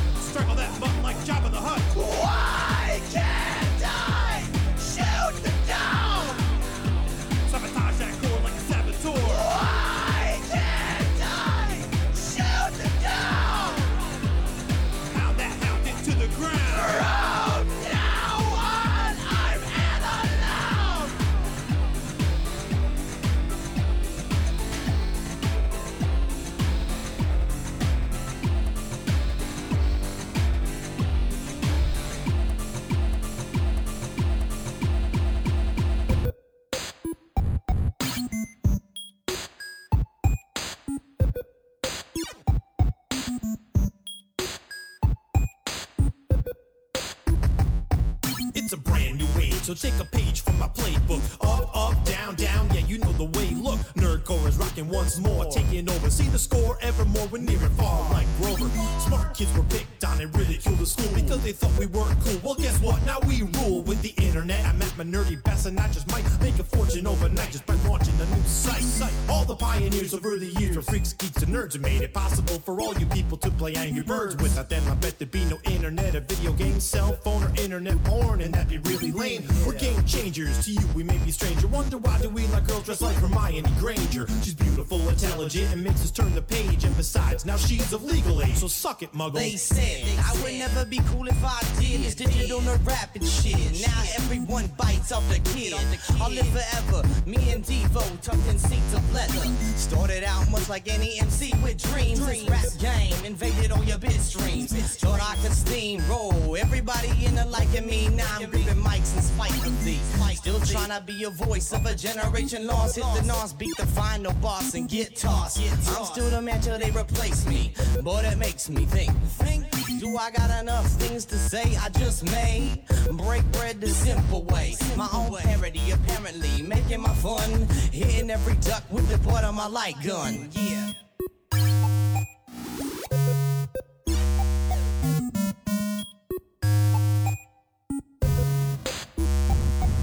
The world's a strange place, changing face and it's spinning pace. Now Apple's a monopoly and Microsoft is giving chase today. It's the revenge of the nerds. Although I gotta say, it's not in a creepy hidden camera plan kind of way. Cause I respect the women's intellect and watch them lead the way. Veronica Belmont, Dr. Kiki, and Felicia Day. Nothing is sexier than an intelligent woman. Okay, maybe a naked intelligent woman. Yeah. You may find it odd that I write songs about cons, but to a nerdy girl, it's a turn on. So bring it on. And when I hit upon a topic and I rock it how I planned, I have the public eating out of my hands. Understand? While you're tagging pictures of yourself from your vacation, nerds are doing experiments in teleportation or working on the space station with the knowledge they possess of doing things to make your boring life suck a little less.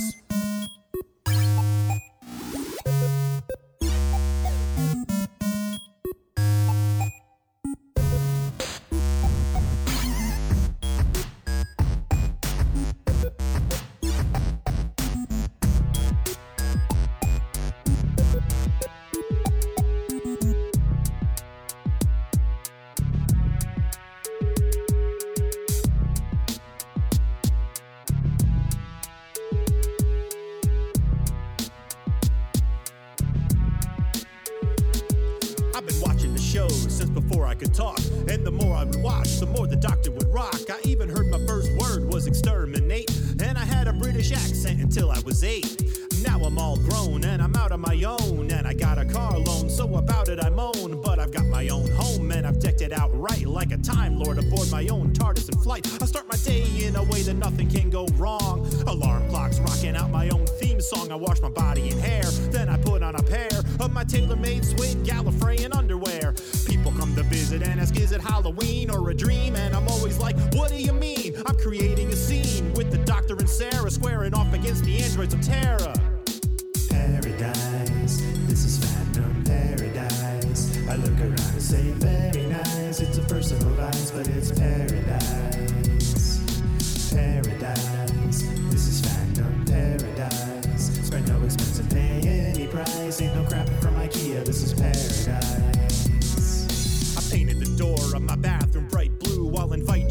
You're a fan to walk right through. It looks like the TARDIS, and I don't mean to boast, but my toilet is bigger on the inside than most. I travel around town, a pretty girl by my side. She's my very own companion, along for the ride through very scary scenarios. She's lucky she survives as we carpool to work. Sometimes she even drives. The morning isn't bad, the rush hour is the hardest. My heart is set on one day commuting in the TARDIS. I could totally fly it. I'm sure the console isn't any more complex than my remote control.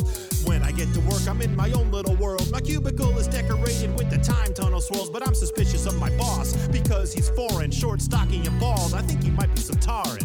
Paradise, this is phantom paradise. I look around and say, very nice. It's a personal vice, but it's paradise.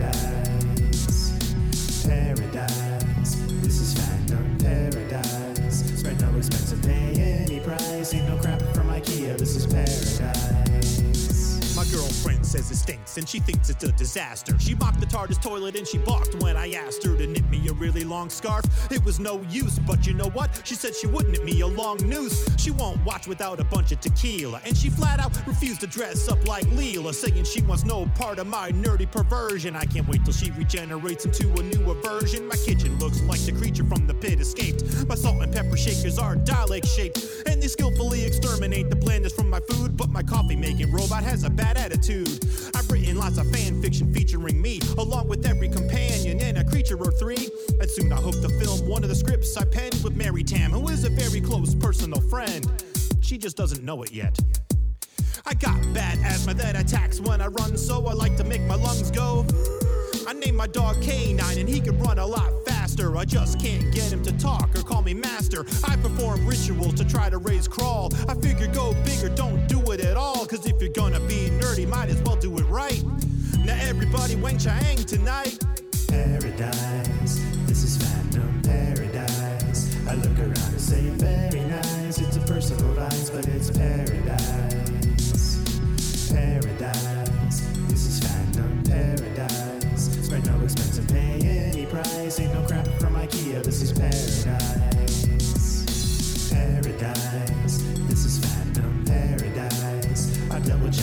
once or twice, but that won't bother me. This is paradise. Paradise, this is fandom paradise. Let me give you some good advice. Build yourself a little corner of paradise. Okay, so I was thinking maybe we could redecorate the dining room so the table looks like the TARDIS console, and we can make a chandelier that looks like the center of the console and make it go up and down when you turn the light switch on. What do you think? I think I just came up with a new place I can shove your sonic screwdriver. Get over No, here. no, wait, no, honey, no, no, wait, wait. Ah, ah.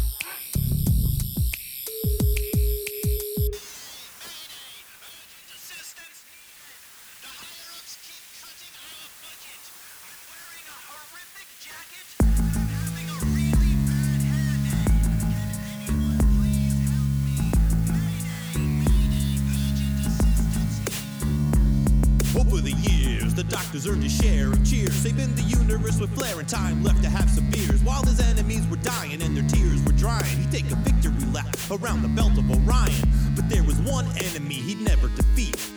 Race of pure evil, full of lies and deceit. So cold and cunning, they plotted schemes over tea. They were the executive directors at the BBC. They slashed the show's budget more and more every year until we thought that all the funding would completely disappear. They had to make do and try to stretch their funds the farthest. Sometimes they couldn't even afford to leave the TARDIS. The doctor looked fierce, but it was mostly symbolic. Facing off against a cardboard cutout of a Dalek. The sonic screwdriver was a toy from the yard and it made a squeaky noise if you grabbed it too hard. They did one take, and if they made a mistake, they let it go and made it work for the budget's sake. There was no way they could do two, let alone three, cause you know how expensive videotape can be. The production was marred, and building sets is hard, so they filmed on location in their neighbor's backyard. Although it didn't all come out quite about the way it should, as long as Peri's popping out of her top, it's all good.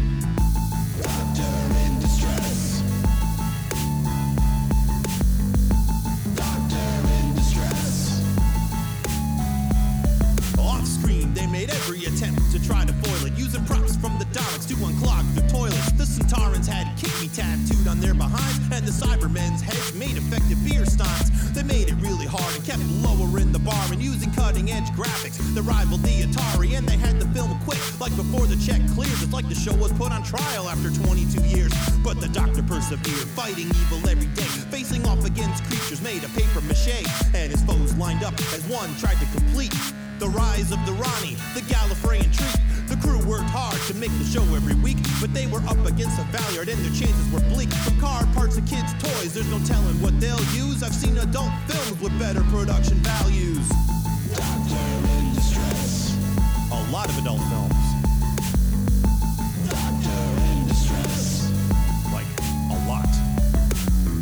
The doctor's outfit was sillier than before, cobbled together from rags from a Goodwill store. He looked a bit like a killer clown from outer space, with his hair all. But what's what's going on? That's it. We're done. The show's been cancelled. Cancelled? What do you mean canceled? We're just getting to the good part. no, it's all done. Hey, can someone No. break this TARDIS console down? I'm what building you an doing? executive lounge in my basement, and You can't do Oh, that. Some of those flashing lights are going to look pretty good next to the optics. No, no, no, no, you can't do that. I'm the Lord President of Gallifrey. Well, I am the head of the BBC, and I outrank you. Oh, come on. That's not fair. No, No, that's that's great. Yeah, I like I like that piece there. no, you don't take the little round things. I eat off of those. No, that's what good. am I supposed Um, to eat off wrap of it now? Come on. wrap and then I'll- I'll no. ship it out. Just Hey, the Sonic it in the back of my screwdriver's mine. I paid and, for it uh, myself. I bought it at a convention. No, I'll deliver it No, myself. put that It's- it's back. Come on. Where are you going nothing else in the back seat today.